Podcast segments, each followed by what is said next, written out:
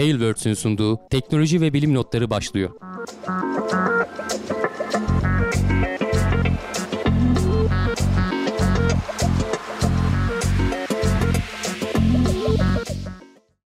Teknoloji ve bilim notlarına hoş geldiniz. Ben Hamdi Kellecioğlu. Her hafta olduğu gibi teknoloji ve bilim dünyasından gözüme çarpan başlıklarla, haberlerle karşınızdayım. E, açıkçası bu hafta çok fazla haber yoktu. Geçen hafta biraz böyle uzay haberleri ard arda gelmişti. Bazılarını ertelemiştim sonraki aylarda konuşuruz diye. E, bu hafta o kadar yok ama e, ilginç gelişmeler var. Korona tarafında olsun işte bizim Sağlık Bakanlığı'nın açıklamaları falan geçen haftaya damga vurdu. Trump'ın e, korona pozitif, e, Covid-19 pozitif olması damga vurdu. Biraz onlardan bahsedeceğiz. Sonrasında gene e, tabii ki bilim haberlerimiz var. E, aslında nelerden bahsedeceğiz? Şöyle kısaca bir özetleyeyim. Birkaç haftadır konuşuyoruz. ISS'teki hava kaçağının tam tespit edilememişti. İşte son iki Rus modülünden birinde olduğu söyleniyordu. Şimdi artık hangi Rus modülünde olduğunu da biliyorlar. E, oradan e, aydaki astronotların biliyorsunuz ay görevleri çok e, haber gelmeye başladı. Önümüzdeki yıllarda sık sık e, Ay'a giden insanlar olacak ve Ay'da ne kadar radyasyona maruz kalacakları e, açıklanmış Çin'in görevinin sonucunda. Geçtiğimiz yıllardaydı galiba e, Mars'ın yüzeyinin altında sıvı halde su bulunduğu haberi e, gündeme gelmişti. Bir göl bulunmuştu. Şimdi daha fazla göl bulunduğu e, haberi gündeme düştü bugün. E, bu hafta içerisinde. E, Yeni haber değil. Daha önce de konuştuk mu hatırlamıyorum ama bir gün tam olarak nasıl hesaplanıyor? Bir günün farklı hesaplama. Dünyadaki bir günden bahsediyorum. Farklı hesaplama yöntemleri var. Yıldız günü başka, güneş günü başka. Biraz ondan bahsedeceğim. Güzel bir animasyona denk geldim YouTube'da. Belki bilmeyenler olabilir. Öğrenmek açısından ilginç bir bilgi. E, oradan gene geçtiğimiz haftalarda görüp de bir kenara ayırdığım haberlerden biri böyle zor zamanlarda kullanmak üzere ayırmıştım. Bir e, böcek bilimciye e, sormuşlar en akıllı böcek sizce hangisidir diye. Onun cevabını aktaracağım ve o, o makaledeki ilginç şeylerden konuşacağız biraz. E, bilim insanlarının ilginç bir önerisi var. Soyu tükenen balıkları korumak adına deniz e, ürünleri tüketmek isteyen, o tadı isteyen insanların da e, iştahını e, karşılayabilmek, işte onların isteklerini karşılayabilmek adına deniz analarından çeşitli ürünler üretilmesini önermişler. Biraz bunu tartışacağız. Her ne kadar kulağa güzel gelmese de. Son olarak da gene gıda üzerinden aslında gidiyoruz.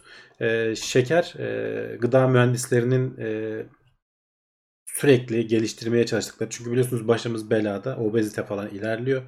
Ee, ve gıda mühendisleri sürekli bu şekeri nasıl olur da daha az kalorili ama aynı tadı verecek şekilde işte dokusunu bozmayacak şekilde geliştiririz. Bunun e, çalışmalarını yapıyorlar. Bununla ilgili uzun ayrıntılı bir haber gördüm. E, ondan bahsedeceğiz. Ve bu haftayı tamamlamış olacağız. Şöyle başlamadan önce bir yorumlara bakayım. Alper Steve Jobs gibi olmuşsun demiş. Evet herhalde siyah tişörtle alakalı. Hatta kot pantolon yok ama. Şortla çıktık bu sefer. Ee, siz göremiyorsunuz tabi. Ee, Mehmet Erinmez geç kaldım demiş. Yok tam zamanında geldin. Ee, home office mi çalışıyorsun? Ee, bazen evden çalışıyoruz. Bazen e, ofisten e, iki gün, üç gün ofise gidiyoruz. iki gün evden. Bunları en son bütün haberleri bitirdikten sonra kulis bölümünde konuşuruz. Ee, isterseniz şimdi Şöyle bir açayım. Bu haftaki bugünkü korona rakamlarıyla başlayalım. Biliyorsunuz tablo değişti artık. Ee, geçen hafta salı günü galiba çıkıyor. Sağlık Bakanı açıklama yapıyor. O zamandan beri yeni tabloyu yayınlıyorlar. Test sayısı 115 bin küsür. Hasta sayısı 1603. Burada hasta sayısı önemli. Çünkü bu eskiden vaka sayısı yazıyordu. E, Temmuz'un sonunda bunu hasta sayısına çevirdiler. E, ve orada zaten asıl kıyamet oradan koptu. Sağlık Bakanlığı'nın hani güvenilirliği ciddi şekilde zedelenmiş oldu. Çoğu insanın zaten hani biz her şeyde bu sayılara güvenebilir miyiz, güvenemez miyiz, bilemeyiz falan deyip duruyorduk. Bu bütün devletler için geçerli bu arada sadece Türkiye için değil.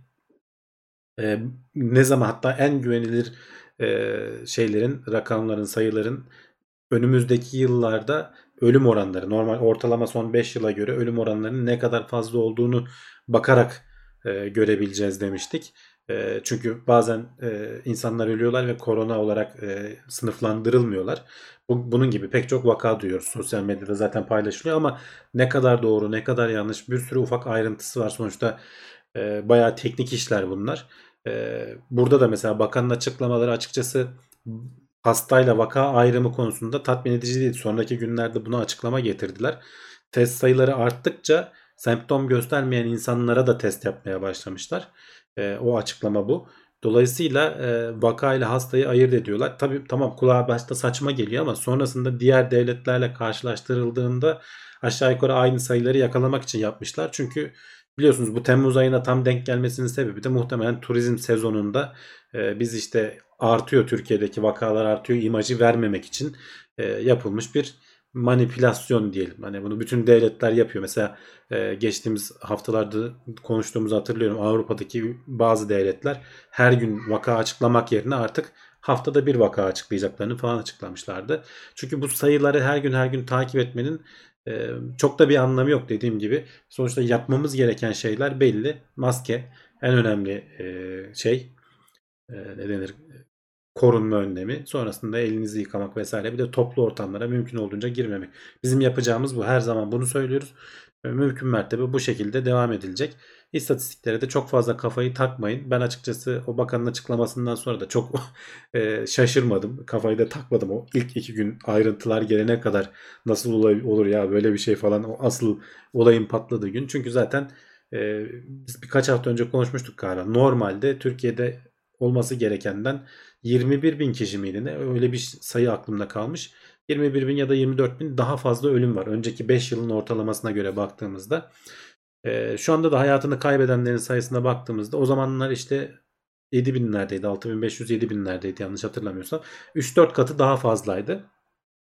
Şu anda da 8500'lerde. Yani e, aslında 80 milyonluk bir ülkeye baktığın zaman çok fazla değil. Bu dünyanın geri kalanlarında da aşağı yukarı böyle sağlık sisteminin çok böyle bir anda çökmediği yerleri düşünürseniz oranlar e, toplumun %2'sinin falan hasta olup %2-2,5'unun falan hasta olduğunu gösteriyor. E, keşke yani burada aslında hani Sağlık Bakanlığı'nın yapacağı şey e, doğru yap, yap, yapacağı hani bu yöntem e, tarama testlerini arttırabilirsiniz Ondan elde ettiğiniz verilerle hastayla vakayı da ayırt edebilirsiniz. Ama bunu keşke en başta söyleseydiniz. Ee, biz artık böyle bir şey yapıyoruz. Çünkü bu iyi bir şey. Bir yandan testlerin sayısının çok arttığını gösteriyor.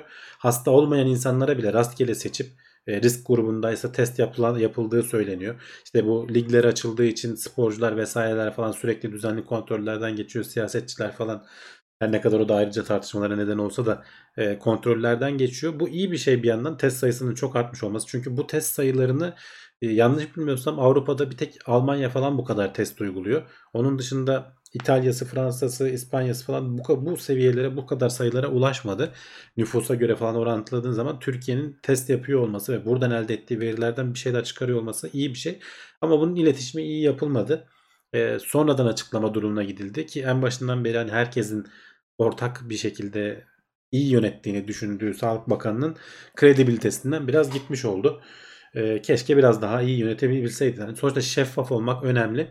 Anlıyorum yani hani turizm falan gibi durumlar sonuçta ekonomi çok temelden bağlı. Her sene 40 e, milyon civarında falan turist gelmesini e, istiyoruz e, Türkiye'ye. E, bu sene çok bıçak gibi kesildi. Kimse bir yere gitmedi.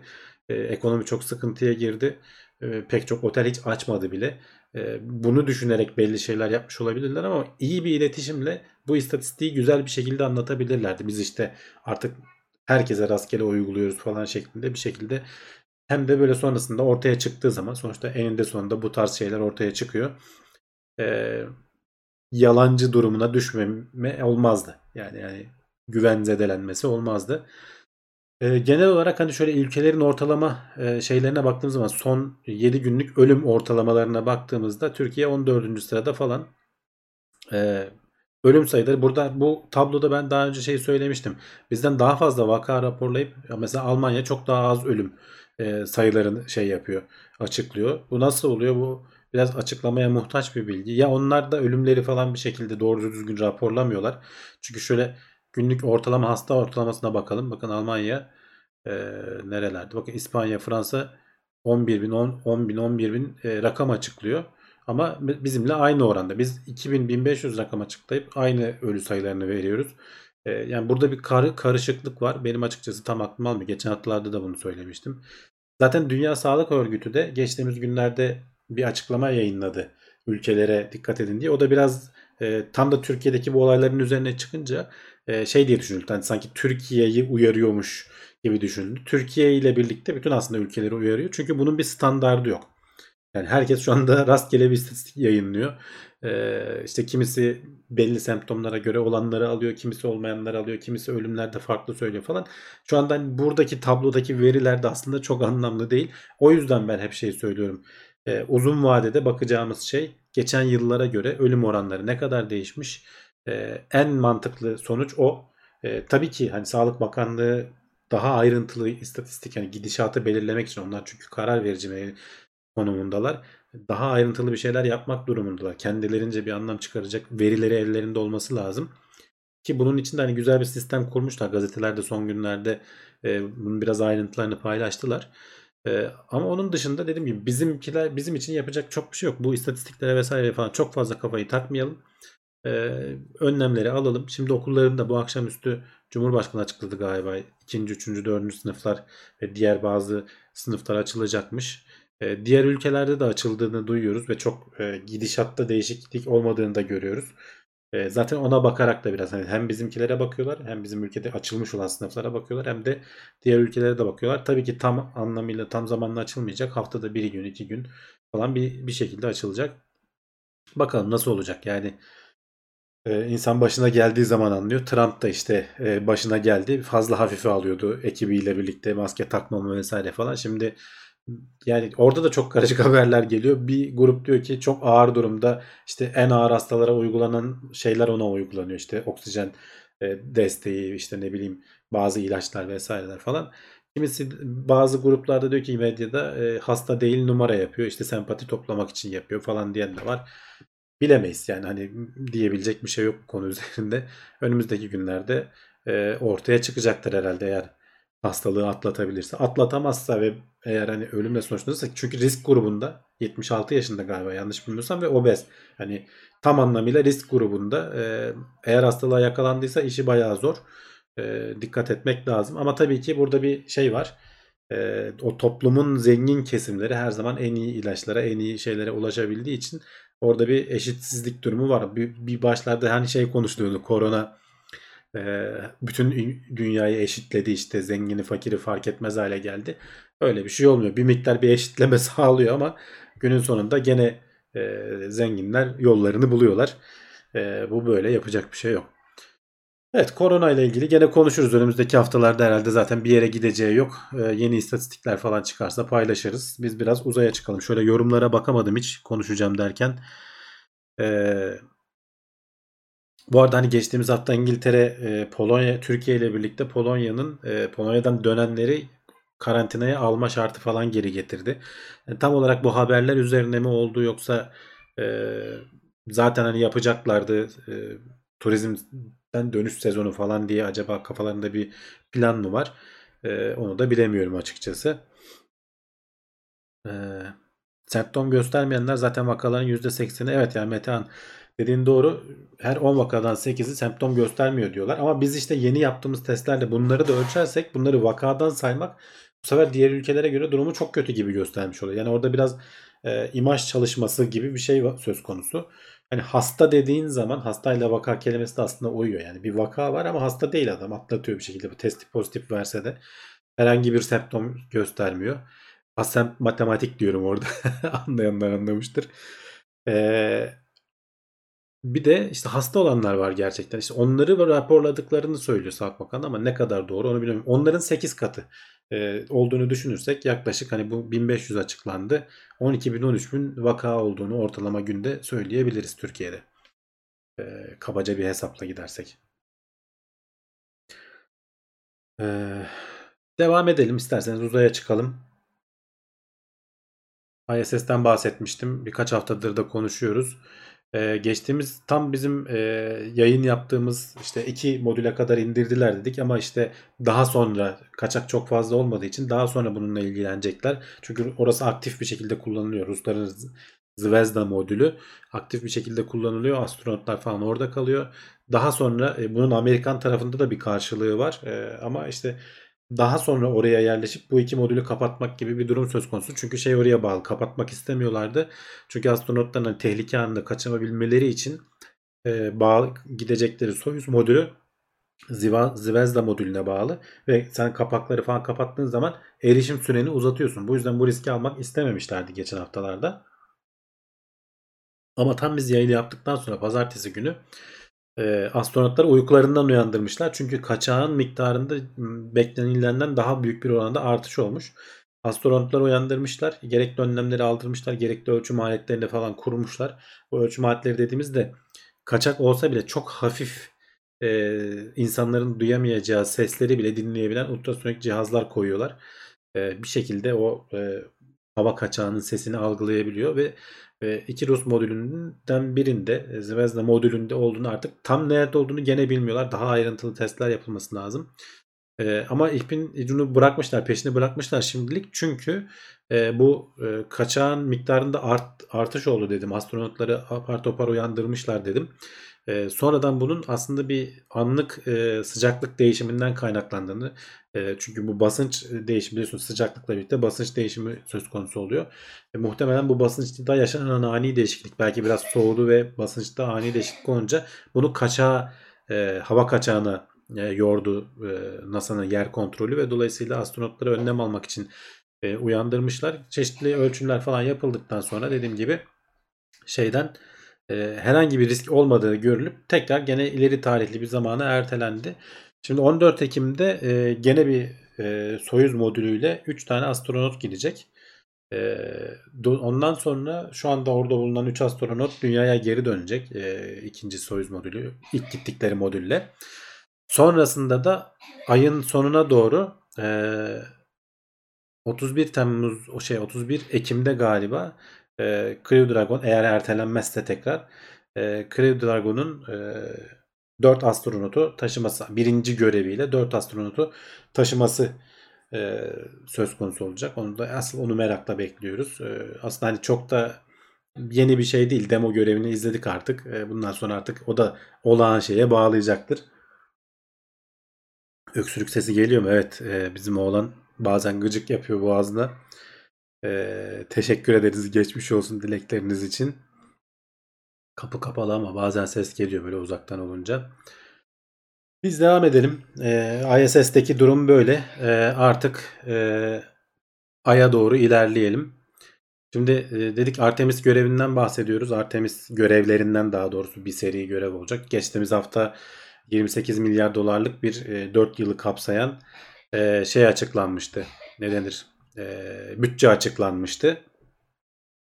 E, bu bütçe e, işte astronotların Ay'a inmesini kapsıyor. Tabii ki hani asıl hedef 2024 yılında e, ilk kadın astronotu ve onunla beraber bir erkek astronotu Ay'a indirebilmek ve burada orada artık daha uzun vadeli kalmak. Şimdi geçmişte e, Apollo görevleri sırasında 1960'larda 70'lerde e, astronotlar gidiyordu. İşte bir hafta falan olmadan 10 gün olmadan geri dönüyorlardı. E, hatta belki yolculuk süresi de dahil e, geri dönüyorlardı ve NASA bu esnada hiç e, yüzeyde e, radyasyon ölçümü falan yapmamış. Hani astronotlar için herhangi bir tehlike oluşturmayacağı kanaatine varıldıktan sonra. Dolayısıyla tam olarak yüzeyde uzunca bir süre kalındığında ne kadar radyasyona maruz kalacaklarını bilemiyorduk. E, bu boşluğu Çinliler doldurdu. Geçtiğimiz e, aylarda hep konuştuk biliyorsunuz Çenge 4 görevinden e, ayın yüzeyinde e, yürüyen bir roverları vardı Çinlilerin. Onun yaptığı ölçümlerle e, ISS'teki e, astronotların bir günde maruz kaldıklarının 2.6 katı diyorlar yaklaşık. 1369 mikrosievert diye geçen bir e, gün başına e, radyasyon miktarı. 2.6 katı e, ISS'tekilerin yani çok fazla değil. ISS'te niye az? Çünkü e, ISS e, nispeten dünyaya yakın ve dünyanın e, manyetik alanı oraya şeylerin ulaşmasını engelliyor güneşten gelen işte diğer güneş dışındaki kozmik ışınımlardan gelen radyasyonları bizim şeylerimiz dünyanın güvenlik kuşağı diyelim engelliyor. Dolayısıyla ISS'tekiler nispeten bayağı az e, bir radyasyona maruz kalıyorlar. Dolayısıyla böyle 6, 6 ay 8 ay falan kalabiliyor. Bu dozlarda e, ayda hani yolculukla beraber en fazla 2-3 ay kalınabilir diyorlar. Ondan fazlası artık hayatı hayati tehlikelere neden olabiliyor astronotlar için. Ama bu, bu da bence yeterince uzunca bir süre 2 ay 3 ay. Daha uzatmak için ne yapmamız gerekir derseniz e, bu orada ayın yüzeyinde kurulacak olan e, istasyonların ay toprağının altında yaklaşık işte burada 80 santimetrelik bir e, kalınlıktan bahsetmiş. Bunun altına yerleştirilebilen bir şekil modül falan yapabilirsek e, baya baya orada uzunca bir süre ayın yüzeyinde e, yüzeyinde dediğimiz yüzeyin biraz altında kalabileceğimiz habitatlar geliştirebileceğiz. Ama tamamen yüzeyde şimdilik Artemis görevleri e, zaten hani bir hafta 10 günlük falan düşünülüyorlar ilk görevler en azından. Çok uzun süre orada kalmayacaklar. Sonrasında bir yüzeyde istasyon kurulması durumu söz konusu. Bir de yukarıda istasyon e, Lunar Gateway dediğimiz kurulması planlanıyor. E, bu arada şeyi de e, söyleyeyim. Hani uçağa bindiğiniz zaman burada mesela onun da istatistiğini vermiş. Şimdi yüzeyde çok daha az. Tabii bizim atmosferimiz de bayağı bir süzüyor. Dolayısıyla hani aydakinden 200 kat daha az dünya yüzeyinde biz radyasyona maruz kalıyoruz. E, dolayısıyla e, ama mesela siz uçak şey yaptığınız zaman e, Frankfurt'tan New York'a buranın şeyini vermiş. Yani uzun bir uçuş yaptığınız zaman atmosfer bayağı inceldiği için bunun 10 katı kadar yüzeydekinin 5 veya 10 katı kadar şeye maruz kalıyorsunuz diyorlar. Radyasyona maruz kalıyorsunuz. E, dolayısıyla hani pilotların falan içinde e, nispeten bir tehlike var. O yüzden belli aralıklarla dinlendiriliyorlar. Astronotlar için de öyle bir şey olacak. Hani bir iki ay falan kaldıktan sonra belki onun etkilerini üzerinden atmaları için bayağı şey olacak. E, dünyada geçirecekler. E, yüzeyde hadi uzun süre kalmanın bir yöntemi var. Bir şekilde işte ay toprağının altına falan biraz e, belki bir istasyon kurulabilir ama e, şey nasıl olacak? E, Lunar Gateway'de de orada da bir uzay istasyonu gibi bir şey kurulacak. Orada da birilerinin kalması söz konusu. Belki çok uzun süre kalmayacak çünkü o orada ay toprağı falan olamayacağı için ayın yörüngesinde dönüyorsunuz. Ee, sonuçta o radyasyona maruz kalınacağı kesin. Dolayısıyla orada muhtemelen çok fazla zaman geçirmeden orası böyle kısa bir istasyon gibi bir şey olup belki ayın yüzeyine e, oradaki toprağın altındaki istasyona belki de dünyaya geri dönecekler. Şöyle sorulara bir bakayım. Eee Ay toprağını 900 dereceye çıkarma durumunda oksijen açığa çıkıyor haberleri vardı. Konuyla ilgili bir gelişme var mı? Yani yeni bir gelişme duymadım. Ama hani ayda oksijen elde etmek için e, su da var. Bu Güney Kutbu'na zaten o yüzden inmeyi planlıyorlar. E, oradaki buzlardan hem kullanım için suyu hem de yakıt için oksijen üretmek mümkün. Yani toprağı orada 900 dereceye ısıtmak nispeten zor. Yani çok ciddi bir enerji kaynağı lazım. Nasıl yapılır bilmiyorum. Orada bir şeyler taşımak zor oraya biliyorsunuz. Güneş enerjisiyle de o kadar ısıtılabilir mi? Zannetmiyorum. Ee, nükleer bir şeylerle falan belki ısıtılabilir. Ama onunla gerek kalmadan hani şu an için hızlıca e, oraya varıldığında su ve işte yakıt ihtiyacı vesaire için aydaki o buzların yer altında e, olduğunu tahmin ettiğimiz, yüzeyin altında olduğunu tahmin ettiğimiz buzlardan yararlanılacak. Ee, kamera tam bana net değil diyor ama şu anda bana öyle görünüyor ya. Belki hareket ettiğim için arada değişiyor olabilir. Volkan bilemiyorum şu anda. Mars için de aynı radyasyon sorunu mevcut. Evet yani orası da sonuçta biraz atmosferi var ama e, dünya gibi oranın da bir manyetik şeyi olmadığı için e, dünyadaki biz en büyük korunmayı sağlayan bizim manyetik alanımız. E, o olmadığı için Mars'ta da çok ciddi bir e, şey söz konusu. Radyasyondan radyasyon sorunu söz konusu. Yüzeyde yaşamak yani insan açısından mümkün olmayacak. En azından belli önlemler almadan. Yerin altına girmek önlemlerden biri en kolay yol. Ya da bir şekilde elektrik üretebiliyorsanız kendi manyetik alanınızı o kubbeleri kubbe gibi olduğunu düşünürsek onun altına girerek falan bir şekilde şey yapılacak. Ee, kendi manyetik alanını sağlamak mümkün. Şöyle bakalım. Eee Ha, yorumlarda bir şey var mı?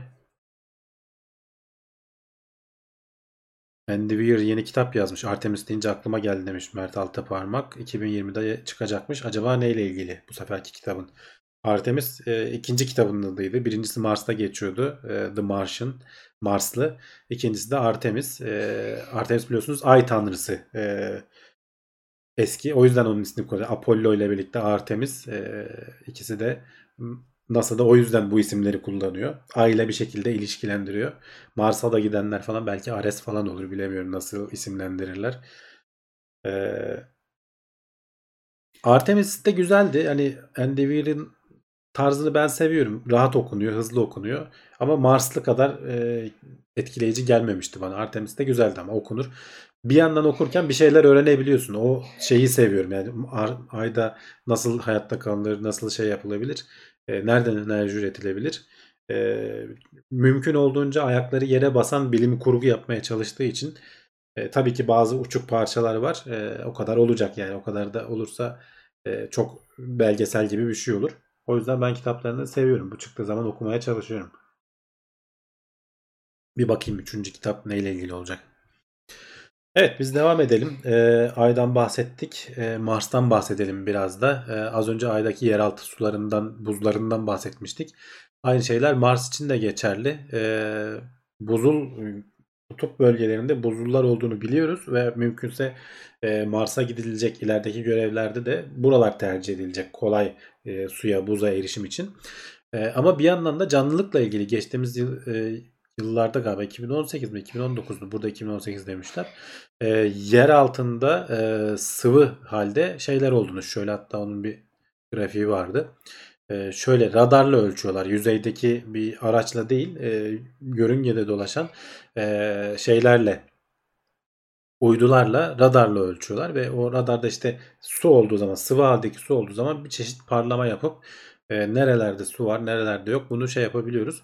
E, şu paterni görebilirsiniz şu e, örüntü e, uydu geçerken şey sinyallerini gönderiyor işte e, radar sinyallerini gönderiyor ve buralarda mavi olan yerler bir çeşit göl. E, geçmişte bununla ilgili işte yaklaşık 20 kilometre genişliğinde falan sıvı halde aşırı tuzlu olduğunu tabii çok soğuk gene eksi 60 dereceden falan bahsediyoruz. Ama sıvı halde olabilmesini hem basınçla hem de e, içinde çok büyük miktarlarda e, tuz olmasına bağlamıştık. E, yani canlılık olma ihtimali var çünkü Mars'ın geçmişte şey olduğunu biliyoruz. E, yüzeyinde suların aktığını, bir dönem belki canlılık olduğunu falan biliyoruz.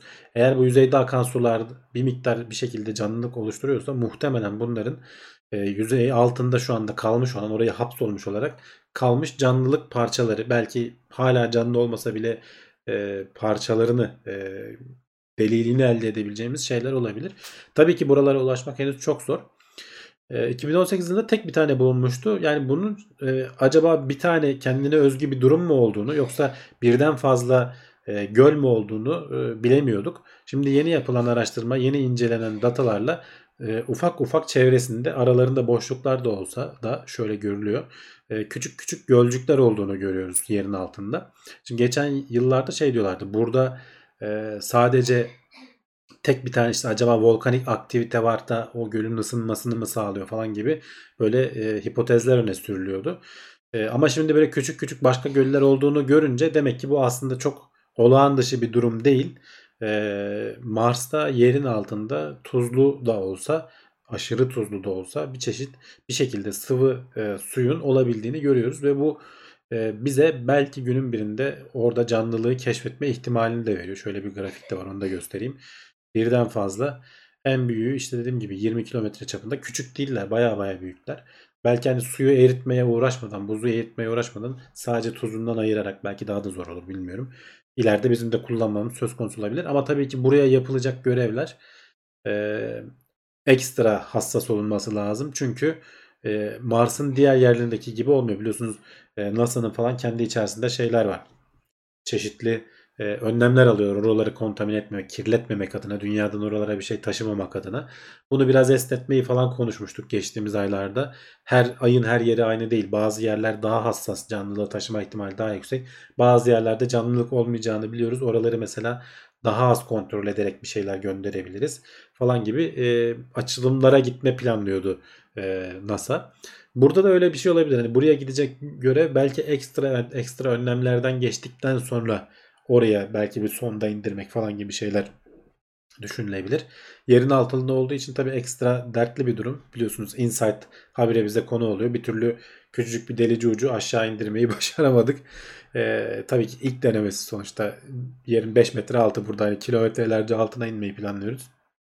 Zor bir şey yani kısa vadede e, edinebileceğimiz bir bilgi değil. Belki önümüzdeki 10 yıllar içerisinde e, elde edilecek e, şey yapılacak bir bilgi ama heyecan verici bir bulgu olduğu söylenebilir. Buradan e, şöyle bir yorumlara bir bakayım yeni habere geçmeden önce.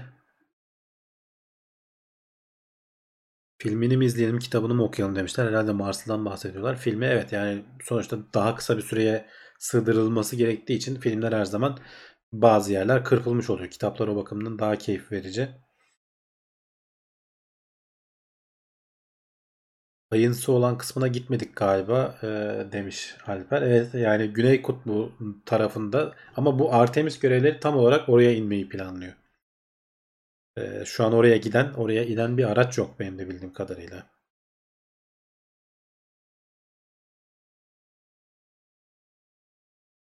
İnsan göndersinler YouTube canlı yayını açık kalsın gidene kadar masrafları çıkarır. Ya işte o öyle olmuyor.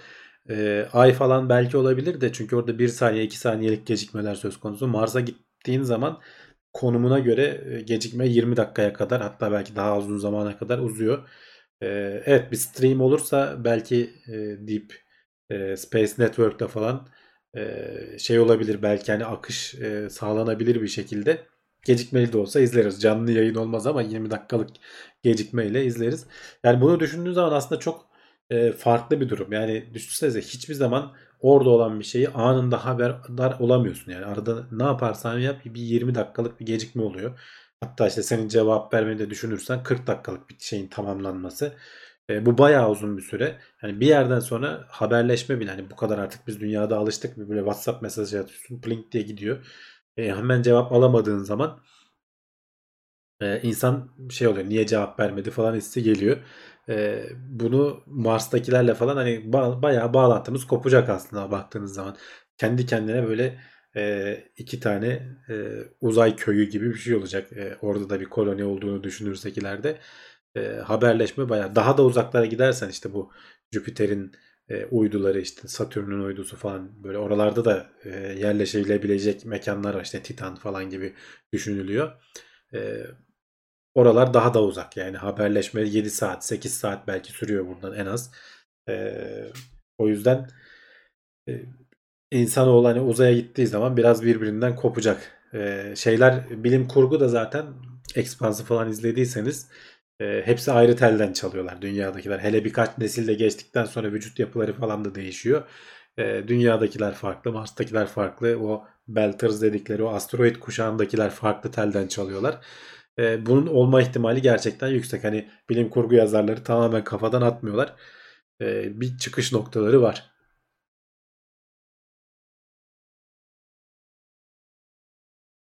Evet bakalım şöyle yorumlara. İnternet daha senkron ama çok az süre olduğu için fark edilmiyor. Evet yani zaten anlık diye bir şey yok. Senin algın daha senkron ona bakarsan hani biz de hemen her şeyi anında algılamıyoruz. E, dolayısıyla e, aslında biz daha senkronuz.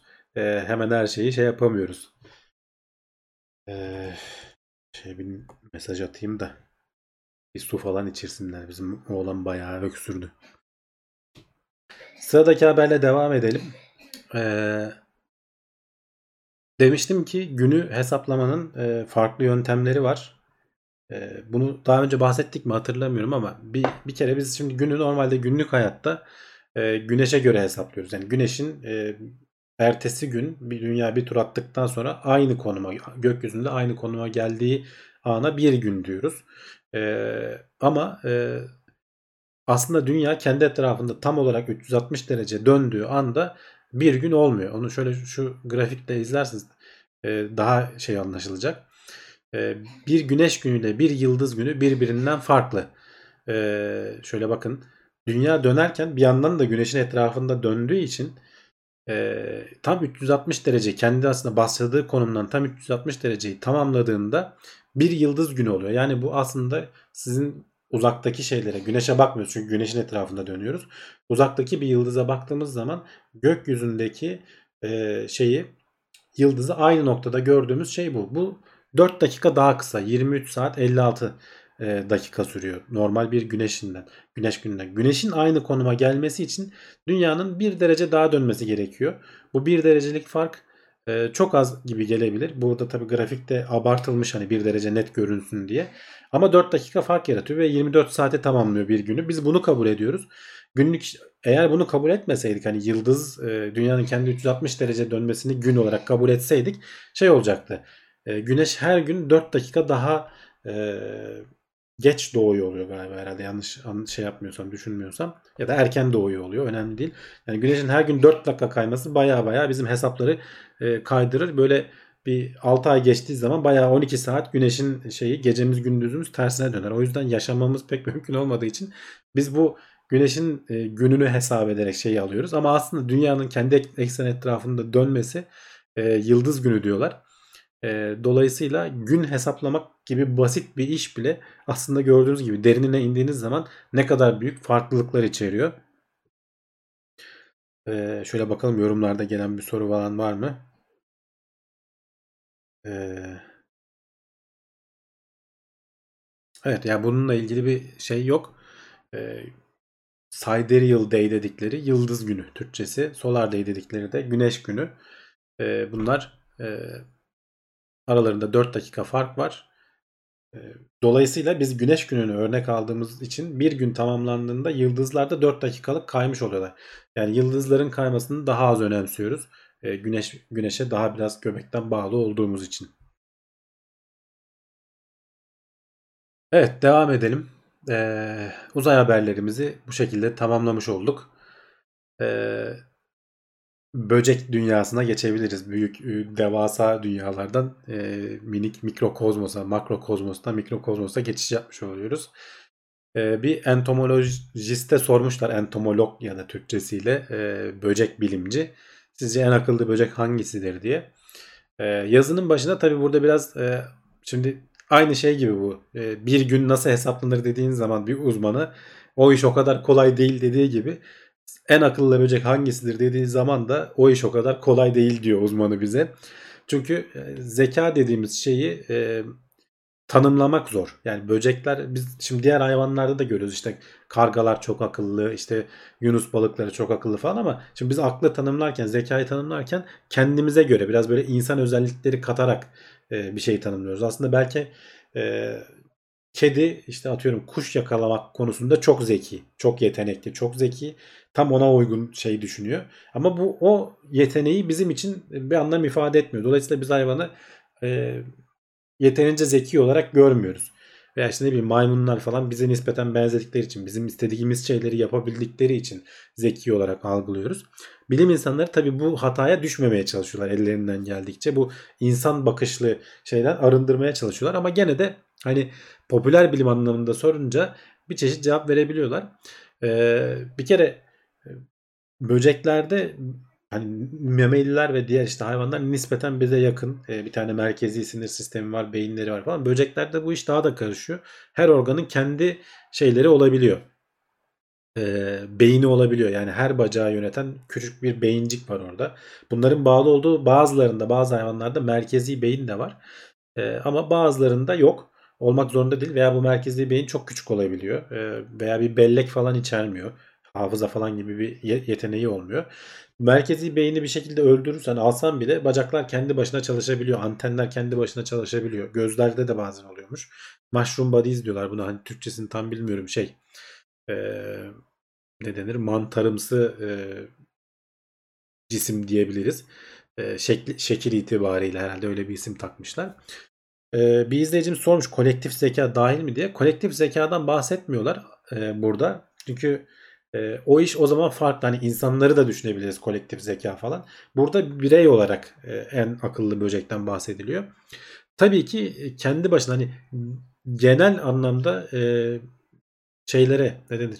Doğada genel anlamda şeyleri kullanarak e, e, hayatta kalan böcekler daha zeki. Tek bir şeye odaklanan, tek bir e, ağacın yaprağını yiyerek işte orada yaşayan böceklerin zeki olması gerekmiyor. Ağacı tanıyacak kadar bir zekası olsun ve orada yaşasın, kendi evreninde yaşayıp ölsün, soyunu devam ettirsin yeterli oluyor. Ama işte mesela arılar gibi veya işte karıncalar gibi veya termitler gibi çok farklı yiyecek türlerini tanıyıp bunlardan yararlanabilmeye başladığı zaman ve özellikle sosyal ilişkiler birden fazla hayvan, tek başına yaşayan hayvanlar nispeten daha az zeki oluyor. Sosyal katman işin içine girdiği zaman bir de onların ilişkilerini falan e, anlayabilecek nöronlara ihtiyaç duyuyoruz. E, dolayısıyla bir zeka seviyesinde artış oluyor. Fazla lafı uzatmayayım. E, adamın verdiği cevap bal arıları. Hani karıncalar da kendi çapında zeki, termitler de kendi çapında zeki ama bal arılarının mesafesine, davranış şekillerine hiçbiri ulaşamıyor diyorlar. E, çok ilginç e, iletişim şekilleri var. Şurada göstereyim. Waggle dance dedikleri bir şey var. Bir arı mesela bir şey keşfettiği zaman e, kovandan çıkıp bir yerde bir e, ne denir çiçek keşfettiği zaman bir çeşit dans yap. Kovana geri döndüğünde bir çeşit dans yaparak bu şeyi uyarıyor. Kovandaki diğer arılara bunu anlatıyor ve bunu bilim insanları çözmüşler. Böyle bir 8'e benzer, B'ye benzer bir şekil çiziyor. Ve e, bunu ne kadar tekrarladığına göre, bunun yönüne göre e, diğer arılara aslında bulduğu çiçeğin yönünü anlatıyor. Diyor ki işte kuzeydoğu yönünde e, kaç kere o titremeyi yaparsa e, o kadar şeyi anlatıyor. Ne denir? e, uzaklık falan gibi şeyleri veriyor. Bu şekli kaç kere tekrarlarsa yiyeceğin kalitesi o kadar artıyor. Yani bir kere şekil çizip bırakırsa abi iyi bir şey bulduk ama o kadar da fazla da değil. Hani e, yakınlarda bulamazsanız gidin oraya diyor. Ama böyle sürekli o şekli çiziyorsa e, arı tekrar ediyorsa bunu muhteşem bir kaynak buldum gidin yağmalayın mesajını vermiş oluyor diğerlerine ve diğerleri de bunu anlıyorlar. Ee, bunu, bilim insanları da bir şekilde arıları inceleyen bilim insanları da nasıl anlam verdiler, nasıl ortaya çıkardılar bilemiyorum o küçücük hayvanlardan. O da ayrı bir saygı duyulası bir şey. Ee, bir şekilde o dillerini çözmüşler. Ee, arıların işte dediğim gibi sosyal iletişimleri de var, e, şeyleri de var. Kendi aralarında birbirlerinin hareketlerini. Arılar doğdukları zaman şeyi bilmiyorlar deniyor. Yani eğitimden geçmeleri gerekiyor. Doğuştan gelen şu çiçekteki işte öz iyidir. Ben gideyim oradan alayım falan gibi bir bilgiye sahip değiller. Bu öğrenilerek şey yapıyor ve şeyi keşfetmişler. Mesela çiçeğin işte bazı çiçeklerin hani böyle şekli e, özü en alttadır böyle huni şeklindedir. Oraya inip de içinden şeyi almak zordur Çiçeğin özünü almak zordur. Çiçekler de bu şekilde evrimleşiyorlar. Çünkü alması zor olsun ki arı böyle uğraşırken polenler mümkün mertebe üzerine biriksin. Yayılabildiği kadar yayılsın. Onun da derdi polenlerini yaymak. E, arının da derdi kolay yoldan şeye ulaşmak, e, besine ulaşmak. Şeyi keşfetmiş bazı arılar. Bu çiçeğin içine girmeye uğraşmaktansa kenarında küçük bir oyuk açıp oradan özünü almayı keşfetmişler. Diğer arılar buna bakarak e, aynı yöntemi ne işe yaradığını anlayabiliyorlar. Aynı yöntemi e, şey yapabiliyorlar, e, uygulayabiliyorlar ve bir sonraki şeylere de kendi arkadaşları da onlardan görerek nesillerine aktarabiliyorlar. Ama hani ayırdığın zaman arıyı hiç bunu görmediği zaman bu yöntemi bilemiyor. Hatta hangi çiçeğe gideceğini de bilemiyor. Şu çiçek iyidir, şundan daha iyi bal yapılır, bundan daha fazla işte öz elde edilir falan gibi bilgiye de sahip değil. Dolayısıyla hani hayvanlar aleminin e, pardon e, böcekler aleminin hani en zekisi hangisi diye sorulduğu zaman işin uzmanı e, böcek bilimci diyor ki ben bal arılarını tek geçerim. Orada da her arı değil bal arıları yani özellikle bu işte çiçeklere ulaşması, kovanın da geri bulması e, hatta geçmişte şeyleri falan da konuştuk mu hatırlamıyorum. Ben haberini okuduğumu hatırlıyorum da bir şekilde dörde kadar sayı sayabildikleri e, onun da böyle özel bir test ortamını düzeneğini kurmuşlar. Şimdi hatırlayamıyorum nasıl bir şey olduğunu. E, 4'e kadar sayı sayabildiklerini tespit etmişler arıların. E, bir şekilde bir o beyinlerini o merkezi sinir düğümlerinde beyin denemez belki e, düğümlerinde bir çeşit matematiksel zeka, iletişim kurma zekası falan var ve diğer e, bütün e, şeylere göre, böceklere göre bu çok daha fazla. Evet şöyle bakalım yorumlarda neler var. Kimse o arıyı dinlemiyor demiş Uğur. Ekrandaki videodaki arıyı. Valla dinliyorlar belki. Ee, biz anlayamamış olabiliriz. Çok kısa geçiyor video çünkü. Ee, çok ilginç mesela arıların hani bu e, bir belgeselde görmüştüm. Sürüye e, kovana mesela şey dadandığı zaman büyük bir ne denir eşek arısı geldiği zaman şimdi çok güçlü bütün arıları böyle alıp alıp bölüp bölüp atıyor hayvan. Parçalayıp parçalayıp atıyor. Yani bir şey yapamıyorlar. Çok ilginç bir savunma mekanizmaları var. Böyle yüzlercesi hayvanın üzerine çöküyor. Kanatlarını oynatarak acayip bir ısı üretiyorlar. Yani sıcaklık böyle 80-90 derecelere falan çıkıyor. Ve arıları öyle öldürürler. Kendileri de ölüyor o esnada tabii bir kısmı. Ama e, saldıran e, eşek arılarını öyle öldürebilirler. Öteki türlü güçleri yetmiyor. Hayvanın yani 5-6'sı da saldırsa e, hepsini parçalayıp atıyor e, o eşek arıları. E, ama öyle bir yöntem bulmuşlar. Gidip titreşip aşırı ısıyla e, hayvanları pişirme yöntemini bulmuşlar. O esnada kendileri de ölüyor ama sonuçta kovanın devamlılığı sağlanıyor. Kovanın tamamı ortadan kalkmamış oluyor. Ee, devam edelim biz. Ee, arılardan su dünyasına geçiş yapacağız. Şöyle bakalım bir iki daha yorum var mı böceklerle ilgili. İnsanla ilişkisi çok fazla diye öne çıkmış olabilir. Ya evet zaten haberde şeyden ondan bahsediyorlar Metehan. Diyorlar ki hani en çok izlediğimiz, en çok ayrıntısı belki çok daha akıllı bir böcek var ama bizden uzaklarda falan yaşadığı için çok haberimiz olmuyor. Ee, en çok ilgilenilen ve hakkında en çok literatür olan böcekler işte karıncalar, arılar vesaire işte hamam böcekleri falan gibi şeyler, türler. Dolayısıyla ama şu an hani bildiklerimiz açısından dersen oh, bizimle hani akıllı bir tür olması için hani az önce şeyleri saydım biraz. Normalde hani sen doğada çok böyle spesifik bir yerde yaşıyorsan, bizim gözümüzden çok uzakta yaşıyorsan çok bir zeka geliştirmen de gerekmiyor. Çünkü o e, şeyler e, zeka her zaman fayda sağlamıyor öyle düşünün. E, o hücreleri beslemek, o e, nöronları beslemek için ekstra enerji gerekiyor. Bunun dengelenmesi lazım ki bazen aptal olmak doğada iyi oluyor. Hep aynı şeyi yaparak sonuçta gen bencildir diye e, şeyin bir kitabı vardı. Richard Dawkins'in bir kitabı vardı. Tam bunu anlatıyor. Yani genlerimiz bencil aslında bütün dertleri kendilerine bir sonraki kuşaklara aktarmak. Senin çok akıllı olman veya çok iyi yaşaman onların umurunda değil. Dolayısıyla canlılık o şekilde ilerleyebiliyor. Eğer hani çok bizden gizlenen başka bir yerde yaşayan çok akıllı bir şey ihtimali düşük olabilir. Olmaz diye bir şey diyemeyiz. Ama ihtimali düşük. Sonuçta dediğim nedenlerden hani zekanın gelişmesi için bazı şartlarda gerekiyor. Bir kere genel e, avlanan, genel şeylere hitap eden bir canlı olman lazım. Mümkünse büyük ihtimalle sürü içinde yaşayan bir e, bir sosyal bir düzenin olan bir şeyin olması lazım ki bunlar e, zekayı destekleyen şeyler. Dolayısıyla onların e, en zeki olması ihtimali daha yüksek. Ama tabii ki %100 bunlardır diyemeyiz. Bu adamın belki de şey görüşü hani uzman görüşü diyelim.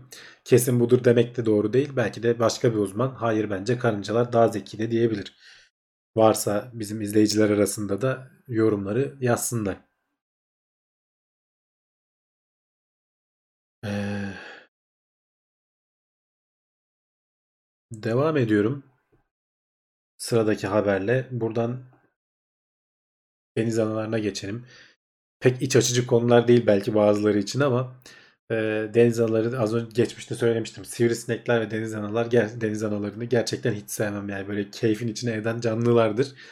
E, ama e, bilim insanları denizdeki diğer canlıları korumak için e, deniz ürünü tüketmek isteyenler neden deniz e, anası tüketmiyor? Bunlardan yeni yiyecekler yapılamaz mı? Gibisinden bir şey önermişler. Bu sonuca nereden varıyorlar? Önce ondan bahsedelim. E, uluslararası e, avlanma, deniz avcılığıyla ilgili e, istatistikleri falan incelemişler. Marketlerde, pazarlarda satılan ürünleri incelemişler.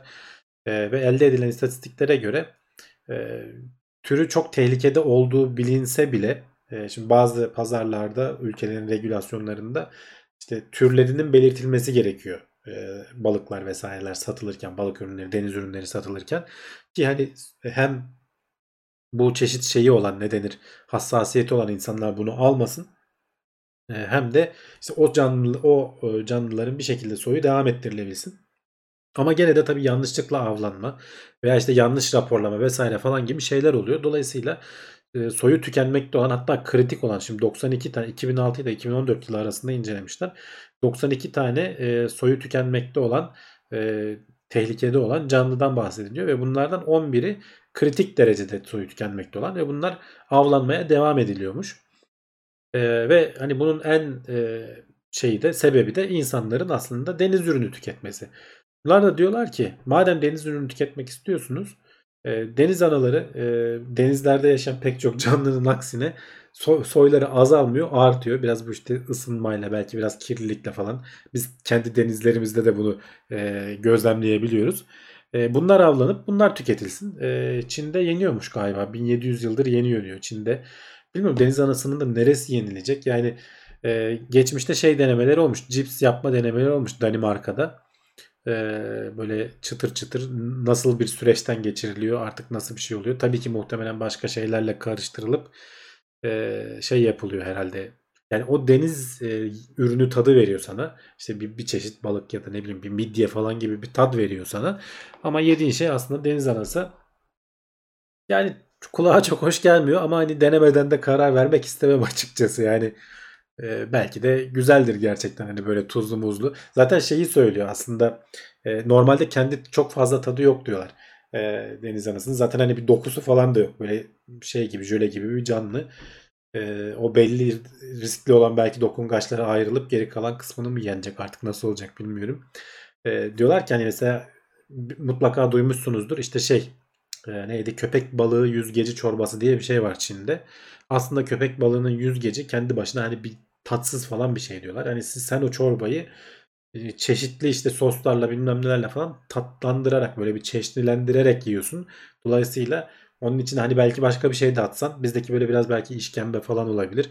Aslında o işkembenin kendinde bir tad olduğundan değil sen onun içine kattığın pek çok bir sürü bir şeyle o tadı bambaşka hale getiriyorsun. İşte sarımsağıydı, sirkesiydi bilmem nesiydi neden olmasın hani işkembe çorbasının içine deniz anası neden atılmasın? Şimdi burada sevenler belki linç edecek beni ama uzmanlar bunu önermiş tam olarak yani e, güzel soslarla e, gayet de yenebilir bir şey demişler.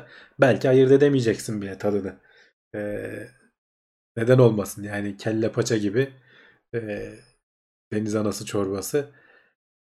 Bu sayede hem işte aşırı derecede üremesi belki bu hayvanı. Ya, tabii biz bunu yemeye başlarsak ve seversek yandı yani. Deniz anaları gider. Canlılık manlılık kalmaz. Ee, onları da tüketiriz. İnsanoğlu öyle bir şey. Ee, ama e, şu an en azından diğer balıkları korumak için böyle bir yöntem önerilmiş. Bilmiyorum. Siz ne düşünüyorsunuz? Balık çorbasına katılabilir demiş. Zaten evet yani balık çorbasına hep böyle hani balığın didiklenmiş parçaları falan filan katılır ya e, kelle paça dediğinde yani paça dediğinde zaten ne kadar ne et var ki o atılıyor içine işte. Böyle bir çeşit tatlandırmayla falan çorba haline getiriliyor. Bu tarz diyecekler aslında hani geçmişte e, nispeten ürünlerin az olduğu, yiyeceğin kıt olduğu dönemlerde her şeyiyle yararlanmak için e, tüketilen şeyler. Bir günümüzde biraz daha tabii biz seçme şansına sahibiz. Hani her yerini yemek istemeyen insanlar daha gitgide artıyor diyebiliriz. Açlık gibi bir derdimiz olmadığı için normalde aç olsak ve şey olsak ne denir e, o besine ihtiyaç duysak emin olun e, pişirmeden bile yersiniz yani katır kutur. Deniz anası da öyle bir şey. Yarasa çorbası demiş Arda Polat. Evet yarasa çorbasından başımıza neler geldiğini biliyoruz. İnşallah deniz anasından da öyle bir şey olmaz. Avrupalılar demiş bizim kelle işkembe gibi yemekleri çok garip görüyorlar. Evet yani biz de alışık değiliz. Biz de onların bazı peynirlerini çok garip görüyoruz. Geçmişte öyle bir belgesel izlemiştim. Çok ilginç bir belgeseldi. Farklı çünkü yemek dediğin, tat dediğin bir şey tamamen kültürle alakalı. Hani doğuştan gelen falan çok temel şeyler var. Hani acı herkes için acıdır ama onu bile yiyoruz. İşte ne bileyim e, tatlı çoğu kişi herkes için tatlıdır ama onun mesela şeyleri farklı. E, belgeselde Çin'deki bir çocuğu e, bir aileye Avrupalıların yediğini getiriyor. Avrupa, Avrupalı bir aileye de Çinlilerin yediğini. Mesela onların bozul, bozulmuş yumurtayla yapılan bir şeyleri var. Böyle yumurta bildiğin siyahtı yani. E, nasıl koktuğunu tahmin edemiyorum bile. Aynı şekilde adam şey diyor. Bu öyle bir peynir getiriyor ki peynir terliyor diyor. Bu peynir canlı diyor hala. Yani onu da Çinliler mesela yiyemiyorlar. Yani o küflenmiş peynir vesaire falan bu tamamen e, alışmayla alakalı. Damak tadı dediğimiz bir şey. Bizimkiler de eminim e, onlara çok garip geliyorlardır. O şekerli turşu mesela bana çok garip geliyor. Tatlı turşu Avrupa'da falan yaygın. Biz alışmamışız. Bizim için turşu dediğin tuzludur. Saklamanın yöntemlerinden biri ama işte şekerli yapılması garip geliyor. Ee, Fransa'da salyangoz yenir demiş. Yenir ya bizde de midye. Sal, midye yedikten sonra salyangoz da yersin. Aralarında çok fark yok bence. İtalyanlar konserve eşek eti yiyor. Olabilir. Yani sana söylemezlerse muhtemelen tadının farkını anlamaz, anlaşılmaz herhalde diye düşünüyorum ben. Ne yediğini bilmezsen. Çinliler peynir, süt ürünleri yiyemiyor. Evet yani bu e, laktoz intoleransı Avrupa'da bayağı yaygın. Diğer ülkelerde o kadar şey değil. Ama son zamanlarda belki oralarda falan da şey olmuştur. Evet kurtlu peynir e, ne bileyim işte tulum peyniri eskiden gerçek tulumlara koyulduğunda içinden bayağı kıl yumakları falan çıkardı yani.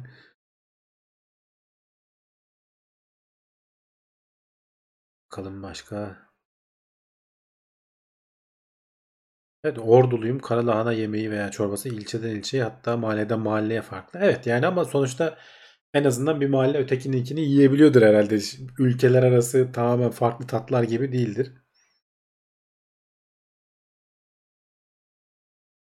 İsterseniz devam edelim. Çünkü gene yemekle ilgili bir konu daha var. Ee, aslında tam da gıda mühendisi varsa belki aramızda e, onları ilgilendiren konu.